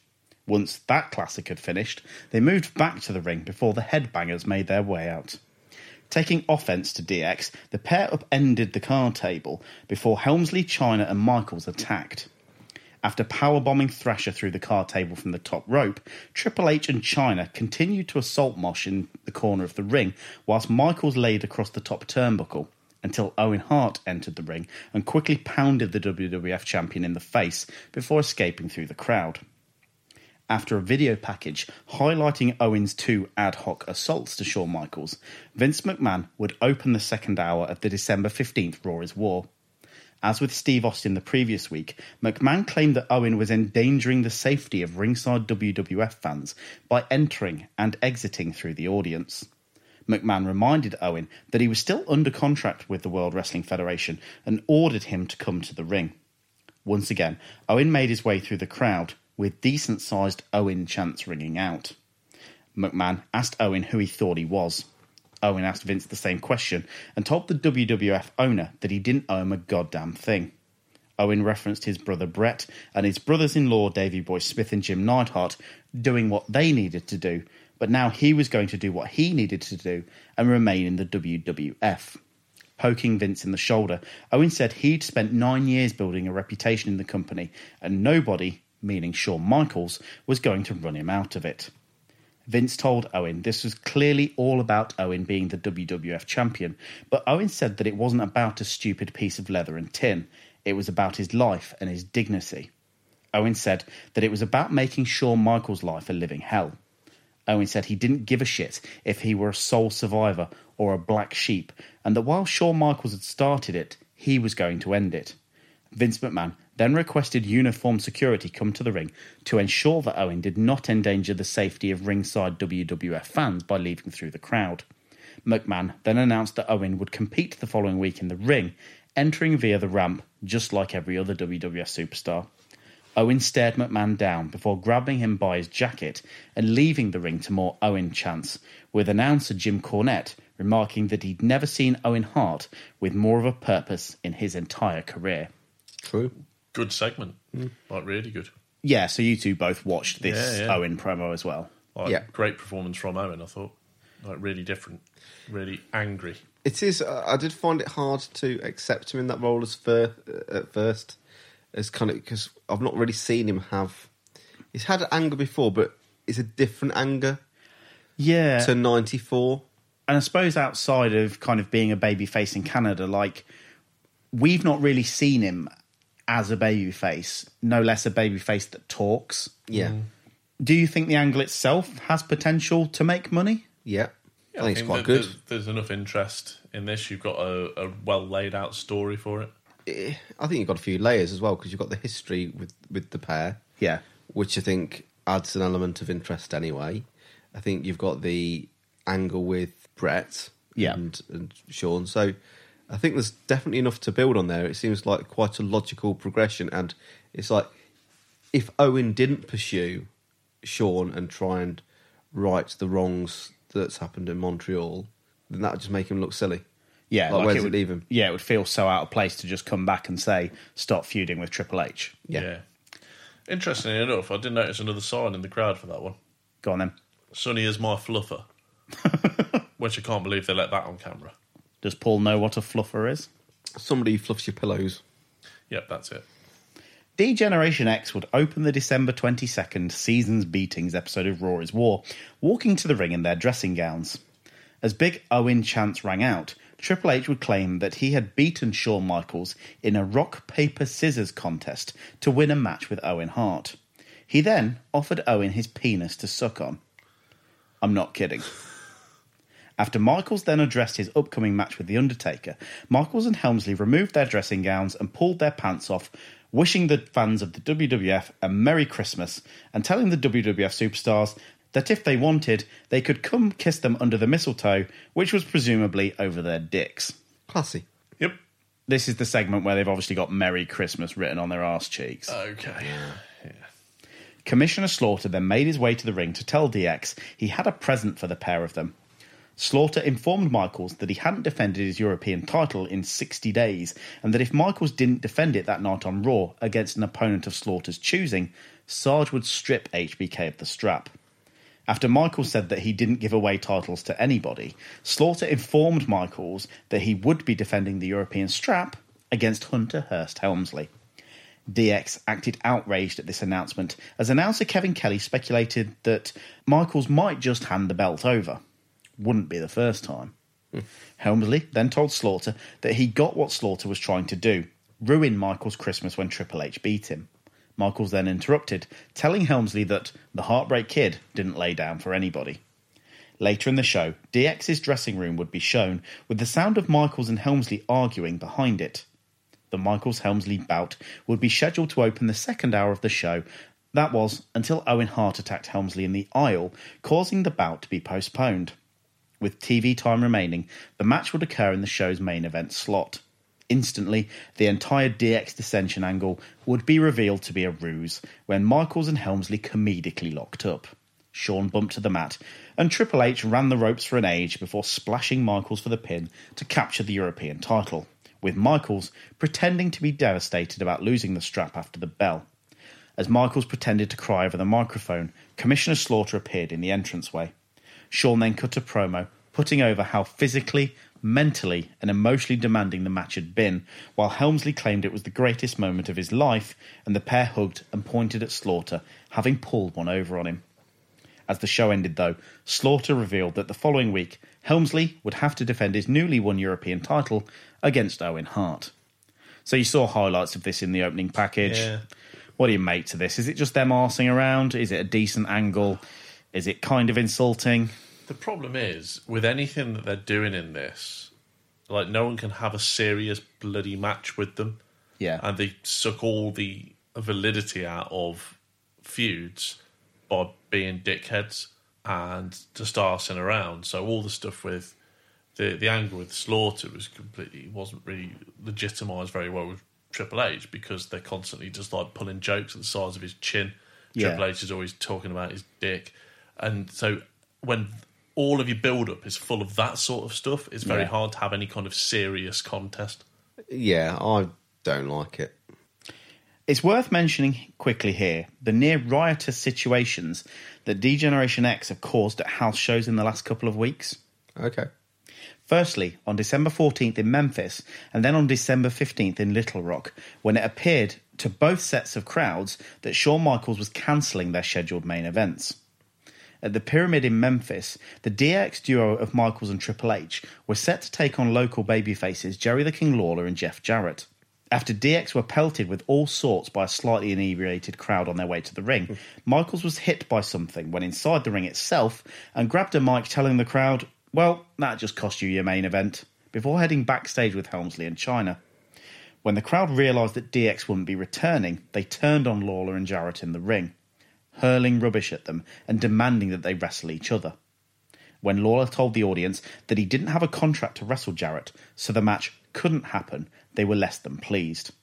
Over 130 fans who were watching the show on syndicated TV complained to the station, while another set picketed the station's offices the following morning. For the record, the WWF backed Michaels, saying that they ended the show early for the safety of the performers due to an unruly crowd. According to Dave Meltzer, in the December 22nd, 1997 Wrestling Observer, the following night was even worse. Apparently, the crowd became pissed at the poor quality of the card, which included a Kane versus Chainz bout and a two minute casket match between The Undertaker and The Rock, causing the WWF to end the show after five matches, prior to a main event scheduled to feature Ken Shamrock against Hunter Hearst Helmsley.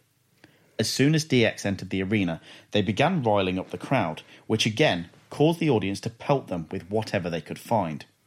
After being hit by what Meltzer says was a piece of paper, Michaels once again told the crowd that they had lost their main event and the DX trio left the arena. The following is from the aforementioned issue of The Observer. Quote, Fans, thinking it was just part of the act, didn't react right away.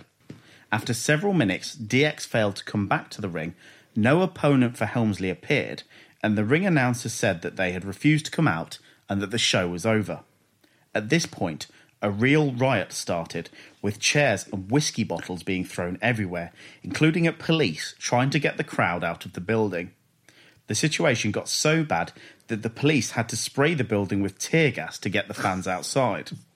Several fans tried to get refunds and were unsuccessful, and at that point, a second riot took place in the parking lot before the police broke it up. At least one fan was rushed to the hospital, but there didn't appear to be any serious injuries to fans either night. The incident was so out of hand it was reported on the news later that night, with at least one report giving the impression that the WWF wouldn't be allowed back in the city, although, with all this happening at deadline, it is really too soon to figure out how this is going to unfold locally. The reports from this event live pointed the finger directly at Michaels for the problem starting, although the behaviour of the fans was the actual real problem. But unlike in Memphis, the real problems didn't occur until the fans realised they weren't going to see the main event and that DX walking out wasn't simply part of the show to get heat. End quote.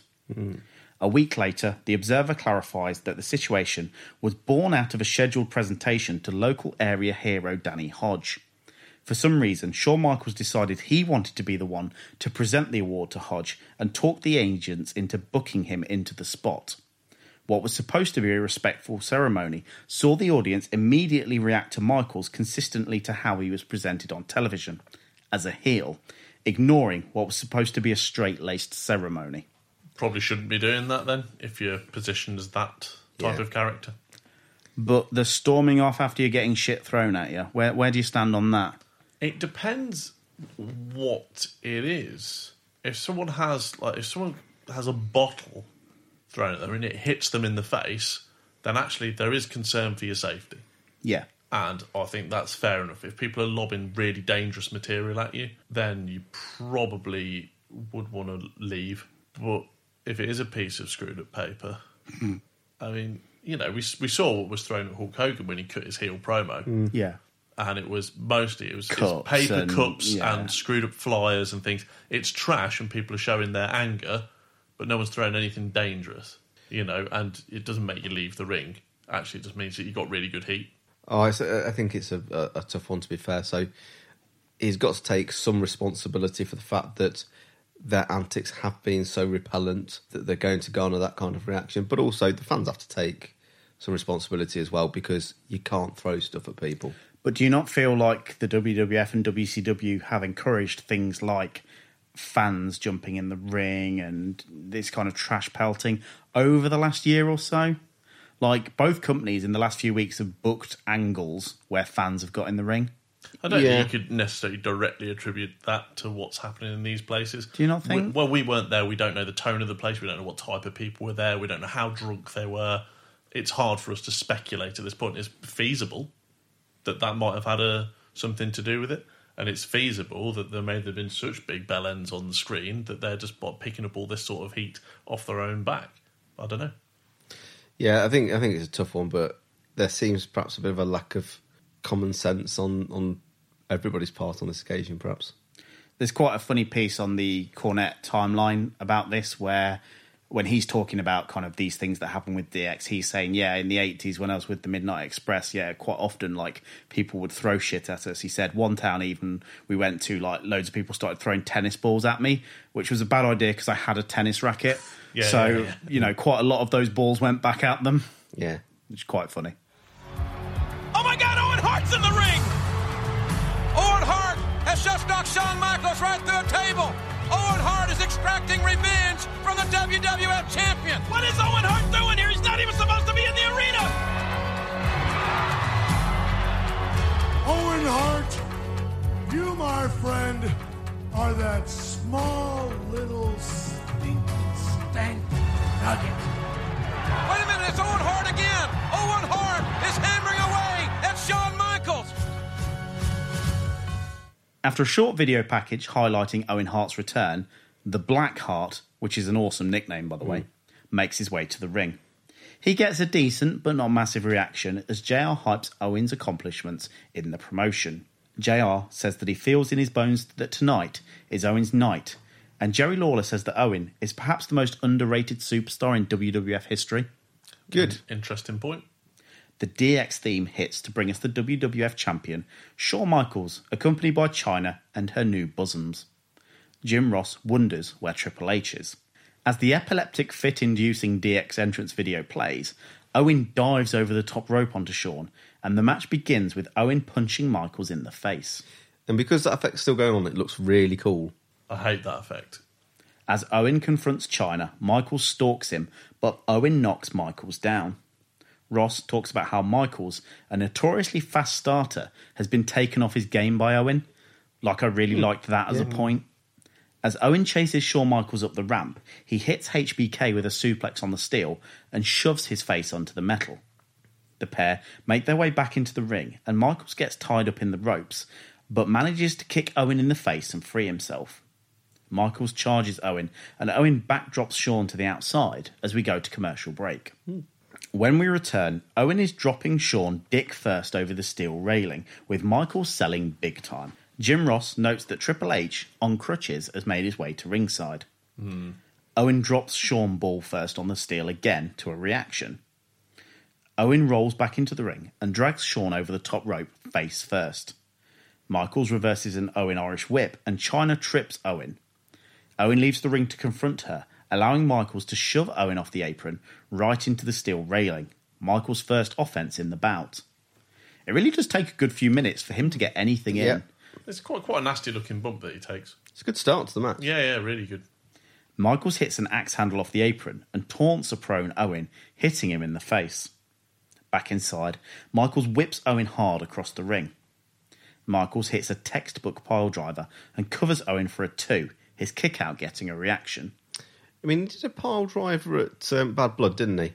Yeah. But I don't remember seeing him do pile driver very often before that. Yeah, I don't think it's like a regular, regular part of his moveset, but he busts it out every now and Yeah. again. He does it well. Yeah, but that and his DDT that he did were good. Yeah, Michaels hits a really nice DDT and gets another two. Michaels applies a sleeper hold, which Owen tries to fight, wailing his arms. I think this is about the most active sleeper hold I think I've ever seen. Mm. Yeah, he's constantly trying to move and get out of it. It likes it actually hmm. feels like he's trying to fight it. Yeah, lots of people just go, hmm. kind of go into this dopey sort of mindset until their arm starts getting raised. So I, I know because we watched this earlier. You you kind of very much liked it and felt that it's some of the best acting that you'd seen. Yeah, like in terms of someone selling a sleeper hold, hmm. like, yeah, rather than going, right, I can have a break for two minutes now, like Owen was actually trying to get the hold over and get his fight to escape it over, which I thought was really good. Owen chants from the crowd. Owen tries to escape, shoving Michaels into the corner, but Michaels keeps it applied. Owen brings Shawn up on his back once again and shoves him into the corner, but again Michaels applies the hold. Only this time, Owen lifts Shawn up and drops him with a back suplex. The referee begins counting both men down, but they both make it to their feet. Owen gets fists and a high back body drop, followed by wrestle maths in the corner. Shawn takes his big corner bump and walks into a really lovely clothesline from Owen. Hmm. Like Bruce's. No, but like actually safe. Well, yeah, but like just big and powerful. Owen covers and gets a two. Owen hits his spinning wheel kick for another two. Owen hits a gorgeous overhead belly to belly suplex for a third two. Owen whips Michaels into the corner and charges, but Michaels moves and Owen bumps stomach first into the corner. Rebounding out, he ducks a sweet chin music attempt and hits his enziguri as the crowd are worked to their most sustained reaction all mm. night. Yeah. It's over. Yes, it's over, shouts JR as Owen applies the sharpshooter close to the ropes. From ringside, Triple H tries to whack Owen with his crutch, but misses on the first attempt, hitting the ropes instead. The referee calls for the DQ win for Owen at 10:14, with DX assaulting Owen as the show and 1997 for the WWF goes off the air. Good match. Yeah, it was a good little Really- match. For, really for- enjoyed it. It was there was there was lots of drama in it, like good performances from both.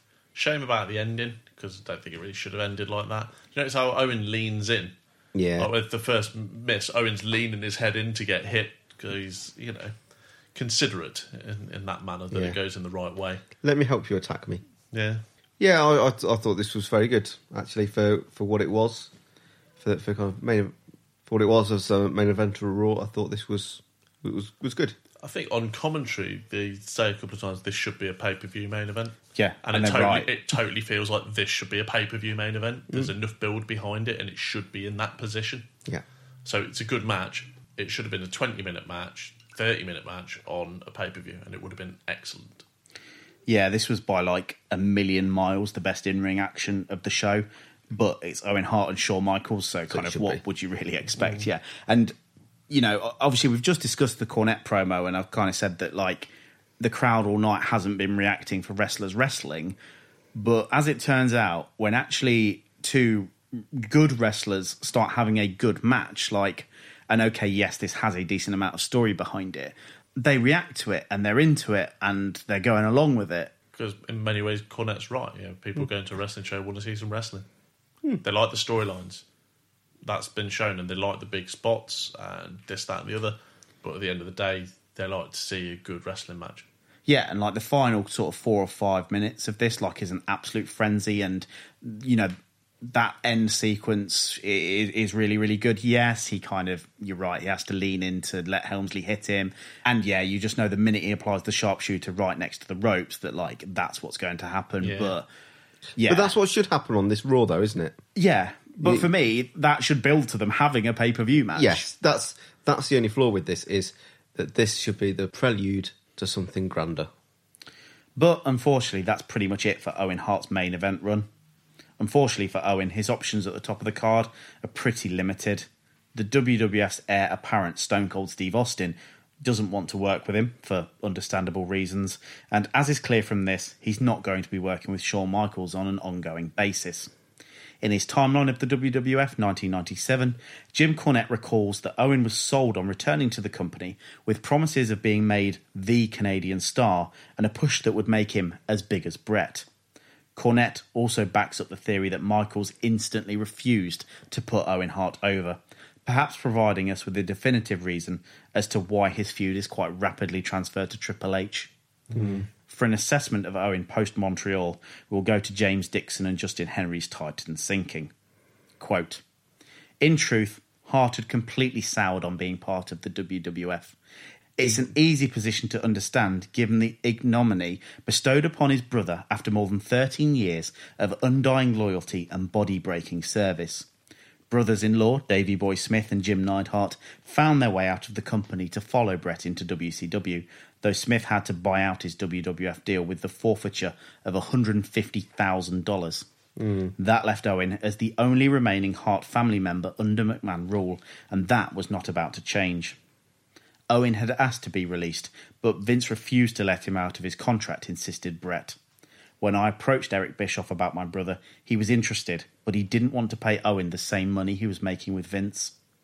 The hitman also recalled taking up his brother's cause with Vince Russo, noting to the company scribe that McMahon wasn't good for his word and that it was impossible for Owen to trust anything he ever said again. Willing to forego a contract that was to pay close to 300,000 US dollars for each of the next three years, Owen felt he could simply no longer work for a man he couldn't trust, confirmed Hart's widow Martha. However, McMahon refused to let Owen out of his contract. Had Owen gotten his way, he would have been free to do as he pleased sometime in 1998 anyway. According to Martha, her husband was approached with a five year contract offer from Titan in 1996 that provided the security of $300,000 a year, 250000 plus 50000 in merchandising, though Owen was disinclined over the length. What Owen really wanted was to sign on for two years and then retire from wrestling altogether, claimed Martha. He had ideas of moving on to other interests, like running a bike shop after he retired. However, McMahon wouldn't budge, so Owen signed a contract that wouldn't release him until he was 36 years old. It was then that we had to finally accept wrestling was his career, like it or not. End quote. Mm. Sort of very sad when you look forward on anything like that with Owen, I think. Yeah, it it does kind of feel like he's kept prisoner a little bit. Yeah. Like it's almost like Vince wants to keep him out of spite, and yeah, Bischoff just isn't quite willing to pay the money, so kind of Owen's stuck there. Yeah. And it, and it's just a shame that he doesn't get that chance. Like I'm not saying he would have been, you know, an all-time main eventer and gotten as hot as Austin because he very obviously wouldn't have. But it's a real shame that he doesn't get a chance to just have a shot at it. Yeah. I can understand Austin's reasons for not working with him, and I guess in a weird way I can almost understand Shawn's. But yeah, it's just a shame. I mean, it was one of the biggest shames of Owen Hart is that he hit that pile driver on Stone Cold. Yeah, Like, if he hadn't have done that, then mm.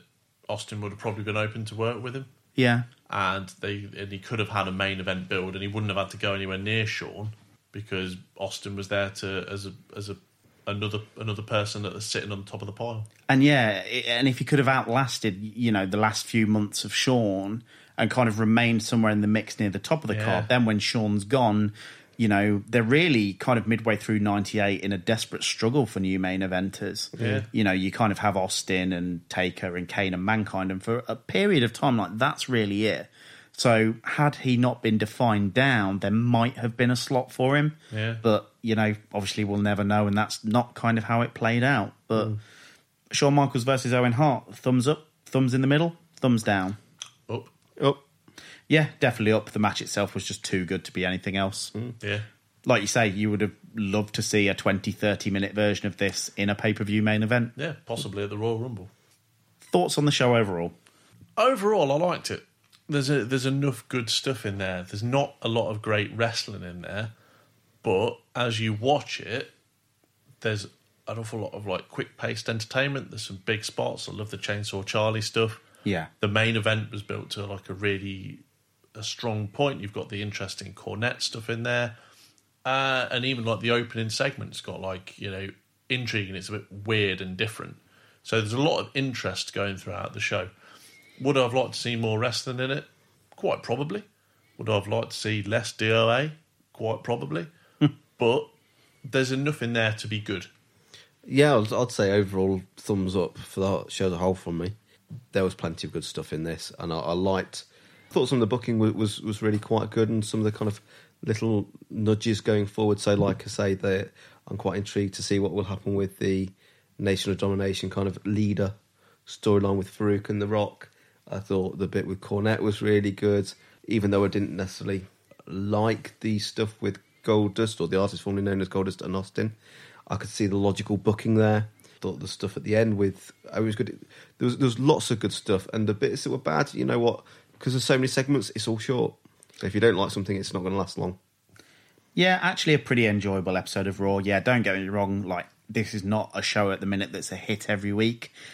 Arguably it never is. You know, there are always going to be some weeks that miss, but yeah, this was pretty good.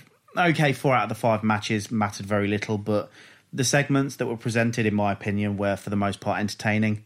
The one match that was framed as having any kind of importance, despite having a predictable bullshit finish, delivered from an in ring perspective. Plus, yeah, Terry Funk ran around swinging an actual chainsaw. How can you not like that unless your arm gets lopped off in the front row? Match of the night in MVP then. Uh, the match is the main event because it was the best match. MVP goes to Terry Funk for somehow managing to do what he did and not kill anyone. I think it's tough, and obviously, match is kind of a foregone conclusion for the main event. I think I'd find it quite difficult to say who my MVP would be out of Jim Cornette and The Rock. Okay. Because I thought they were, they, they were both very good performances. And special mention to Farouk's kind of mad upset face. I, I kind of like the Chainsaw Charlie stuff, but th- there was too much kind of like nonsensical stuff with the logic holes in that. I think I'll go for Cornette. I just I just thought that promo was fantastic. What brilliantly delivered. Yeah, match of the night. I'm going to go with Shawn Michaels and Owen Hart because none of the other matches were even meant to be anything, which is how things are going now. But the main event delivered some pretty good action. An MVP, I'm going to go with Steve Austin for making what could have probably been quite a dumb segment at the open of the show. He made it over by simply being himself. And yeah, he is the way the company are going. It's all centered around him, and that becomes even more apparent when you watch the first Raw of 98 at the moment for them, he is pretty much the goose laying the golden eggs. Like, although he can't compete every week on an in ring basis, yeah, all he has to do is come out, hit his catchphrases, kick some ass, and hit a stunner. And that's what the audience wants to see. And right now, that's what they're being given most weeks. And is is DX a second fiddle to that, or is it even a third fiddle to someone else? I'd say they're second because obviously Michaels is the champion, and you know, at the minute, kind of prior to the Rumble, because obviously Shawn's engaged with Taker, like they're very obviously being kept apart. Like it doesn't take a genius to work out, even at this stage, what the main event of Mania 14 is going to be. Yeah. But we just need to hold off on that a little bit. Not too long, but a little bit. And I can't believe that one of the Boricuas ended up in the main event of WrestleMania 14. Well, after the feud they've had all year, it was obviously going to be some combination of Yeah. DOA and Los Boricuas. yeah. I mean, it's such a big build. Mullet of the night. Actually, some option on this. Luna? Because Luna's got a mullet and Scott Taylor's got a mullet, but it goes to the child What? that was sitting on someone's shoulders during that weird Sunny moment. Yeah. Who's just got this awesome mullet from the back. Yeah, he did point this out to me when we watched it. Like, yeah, look at that kid's mullet. And it's like, yeah, Yep. that small child definitely has a And mullet. that's pretty fucking special. It's interesting that you had some choice and had to mull it over. well done. So that's it. 1997 is in the bag. It's only taken three years to get through. Final thoughts on it. A lot of change. Jim Cornette, I think, perhaps sums it up best when he wraps up his timeline of the WWF DVD. He says 1997 isn't the year that does record business, but it's the year that sets up the years that will do record business. Not all of the pay per views or the episodes of Raw that we've seen have been good, but when you think about the highlights we've had, they've been particularly high. To name a few, and if you want to just kind of call back to them, the final four match back in February. Yeah. Austin versus Bret at WrestleMania 13. Yeah, very good. The formation of the Hart Foundation. Really cool. And I'm pretty sure you both watched this, the promo where Bret stops Owen and Bulldog Yeah. wrestling like yeah, yeah. It's Oh, really, really good. Owen's acting in that segment is phenomenal. The three faces of Foley angle. Yeah.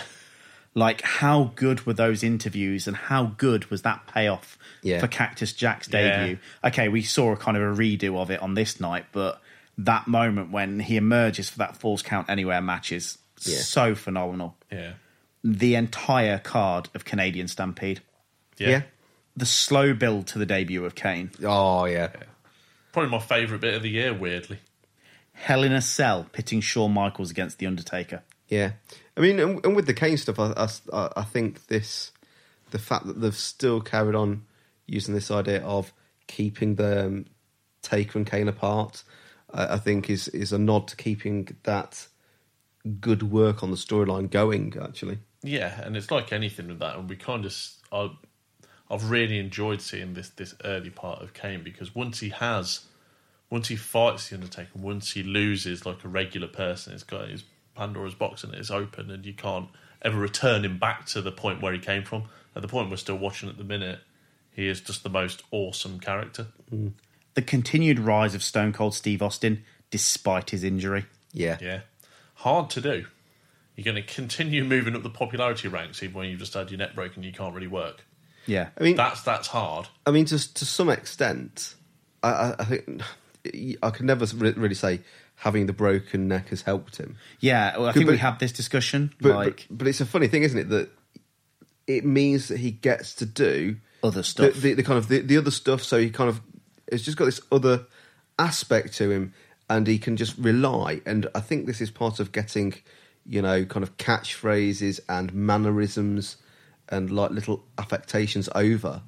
Is the fact that he's on screen for a limited amount of time. It's not wrestling, and it's all the kind of character work. So that all of that is really honed when he's doing the regular week in week out stuff, and then wrestling again. He's there. He's there. Like it's the complete package.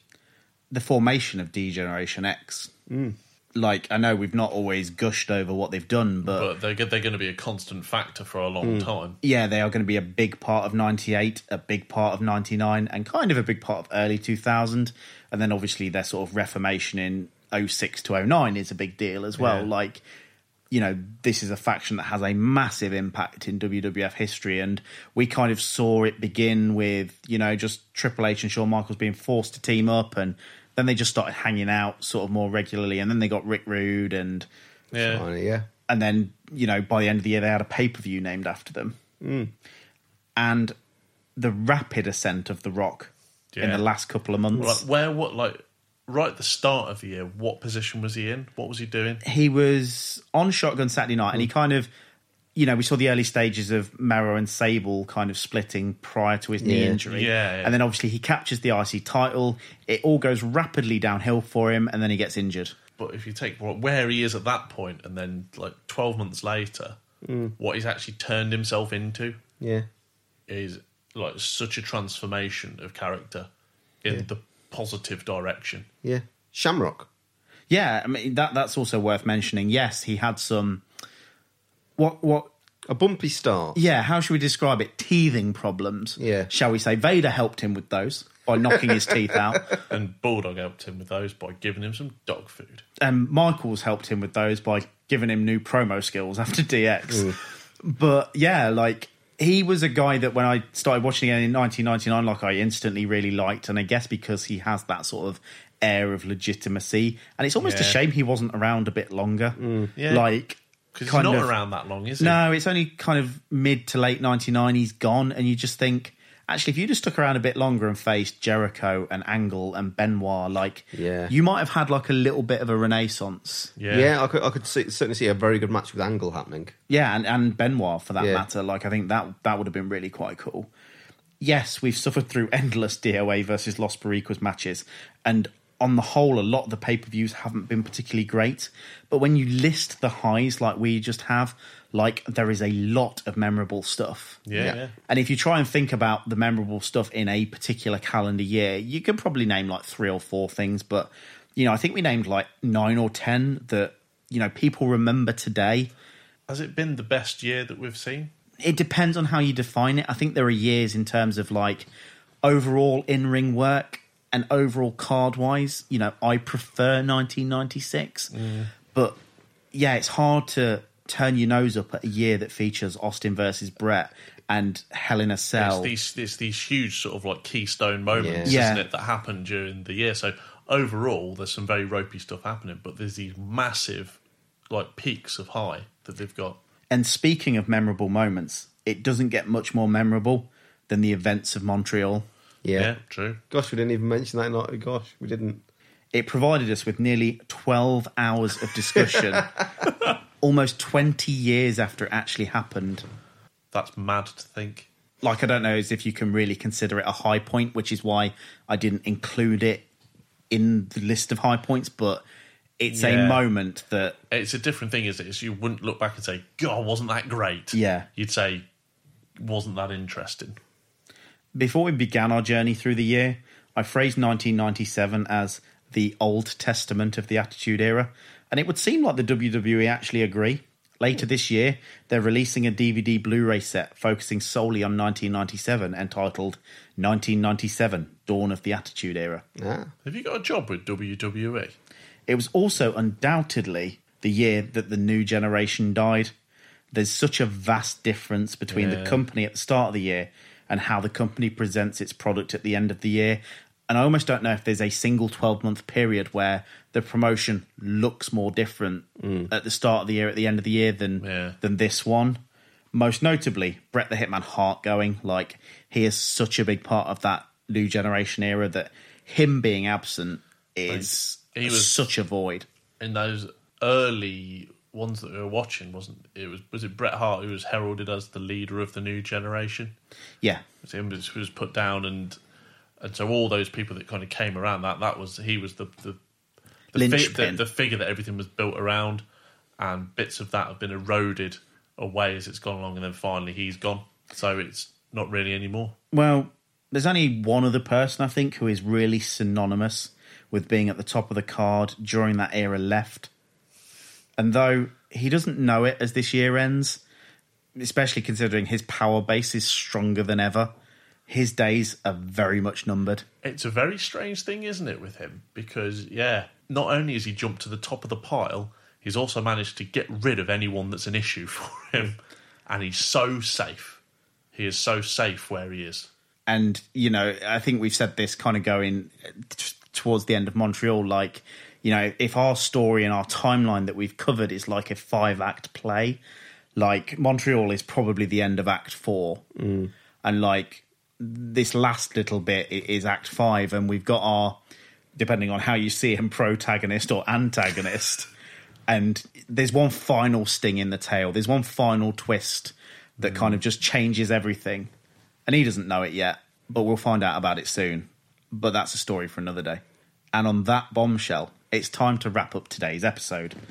But before we can go, if you've enjoyed what you've listened to today, here are the top five ways you can support the show. Five. Give us a like on Facebook at facebook.com slash New Generation Project Podcast, a follow on Twitter at New Gen Podcast, or on Instagram at New Gen Podcast and interact with us. Number four. Leave us a five star review and some kind words on iTunes. There's been many of those lately, so thank you very much. Yeah, there's been quite a few. Uh, again, echoing the thanks. Number three. Take a look at our back catalogue that's going up one by one on botchamania.com, including video episodes. Number two. Check out some of the absolutely free bonus content that we post regularly over at soundcloud.com slash newgenpodcast, featuring matches from the WWE, NXT, Chikara, Michinoku Pro, and All Japan Pro Wrestling. There's more going up all the time, including bouts that you, the listeners, have chosen. Numero one. And if you don't mind giving a little something back, you can pledge to us over at patreon.com slash newgenpodcast, where there are some cool rewards for the different levels of donation, and we're working on even more ways of giving thanks in the future. So, remember when we watched Santa with Muscles? Yeah, I really enjoyed Santa with Muscles, but then again, I don't have the burden of insight. No, you don't. I really, really hated it. Do you not think you've gained the burden of insight yet? No, because as I've said before, I'm quite gullible. Well, I thought you loved it, so let's take the time to analyse another epic entry in Hulk Hogan's Hollywood CV. One that was hyped really fucking heavily on WCW television at the tail end of 1997. I heard it referred to so many fucking times watching those episodes of Nitro that I figure, let's watch it. Episode 85 will be Assault on Devil's Island. Assault on Devil's Island. Now, I've seen a lot of Hulk Hogan films now, actually. More than you'd like. Suburban Commando. Mr. Nanny? I've never seen Mr. Nanny. No holds barred. No Holds Barred. Santa with muscles. Santa with muscles. So You've seen Gremlins too. He's in that. He's not a lead role, or in Rocky. So I've seen three Hulk Hogan star vehicles, and I haven't liked any of them, primarily for his acting ability. This one has Shannon Tweed in it. I'm a bigger fan of her. Well, let's find out how it turns out. Hmm. Whether it led to a sort of A level major Hollywood career for Hulk Hogan. Yes, let's find that out, shall we? My name is Stuart Brooks. I'll say goodbye. I'm Adam White. Goodbye. I'm at Yes Bull Scrivens. Goodbye and see you next time.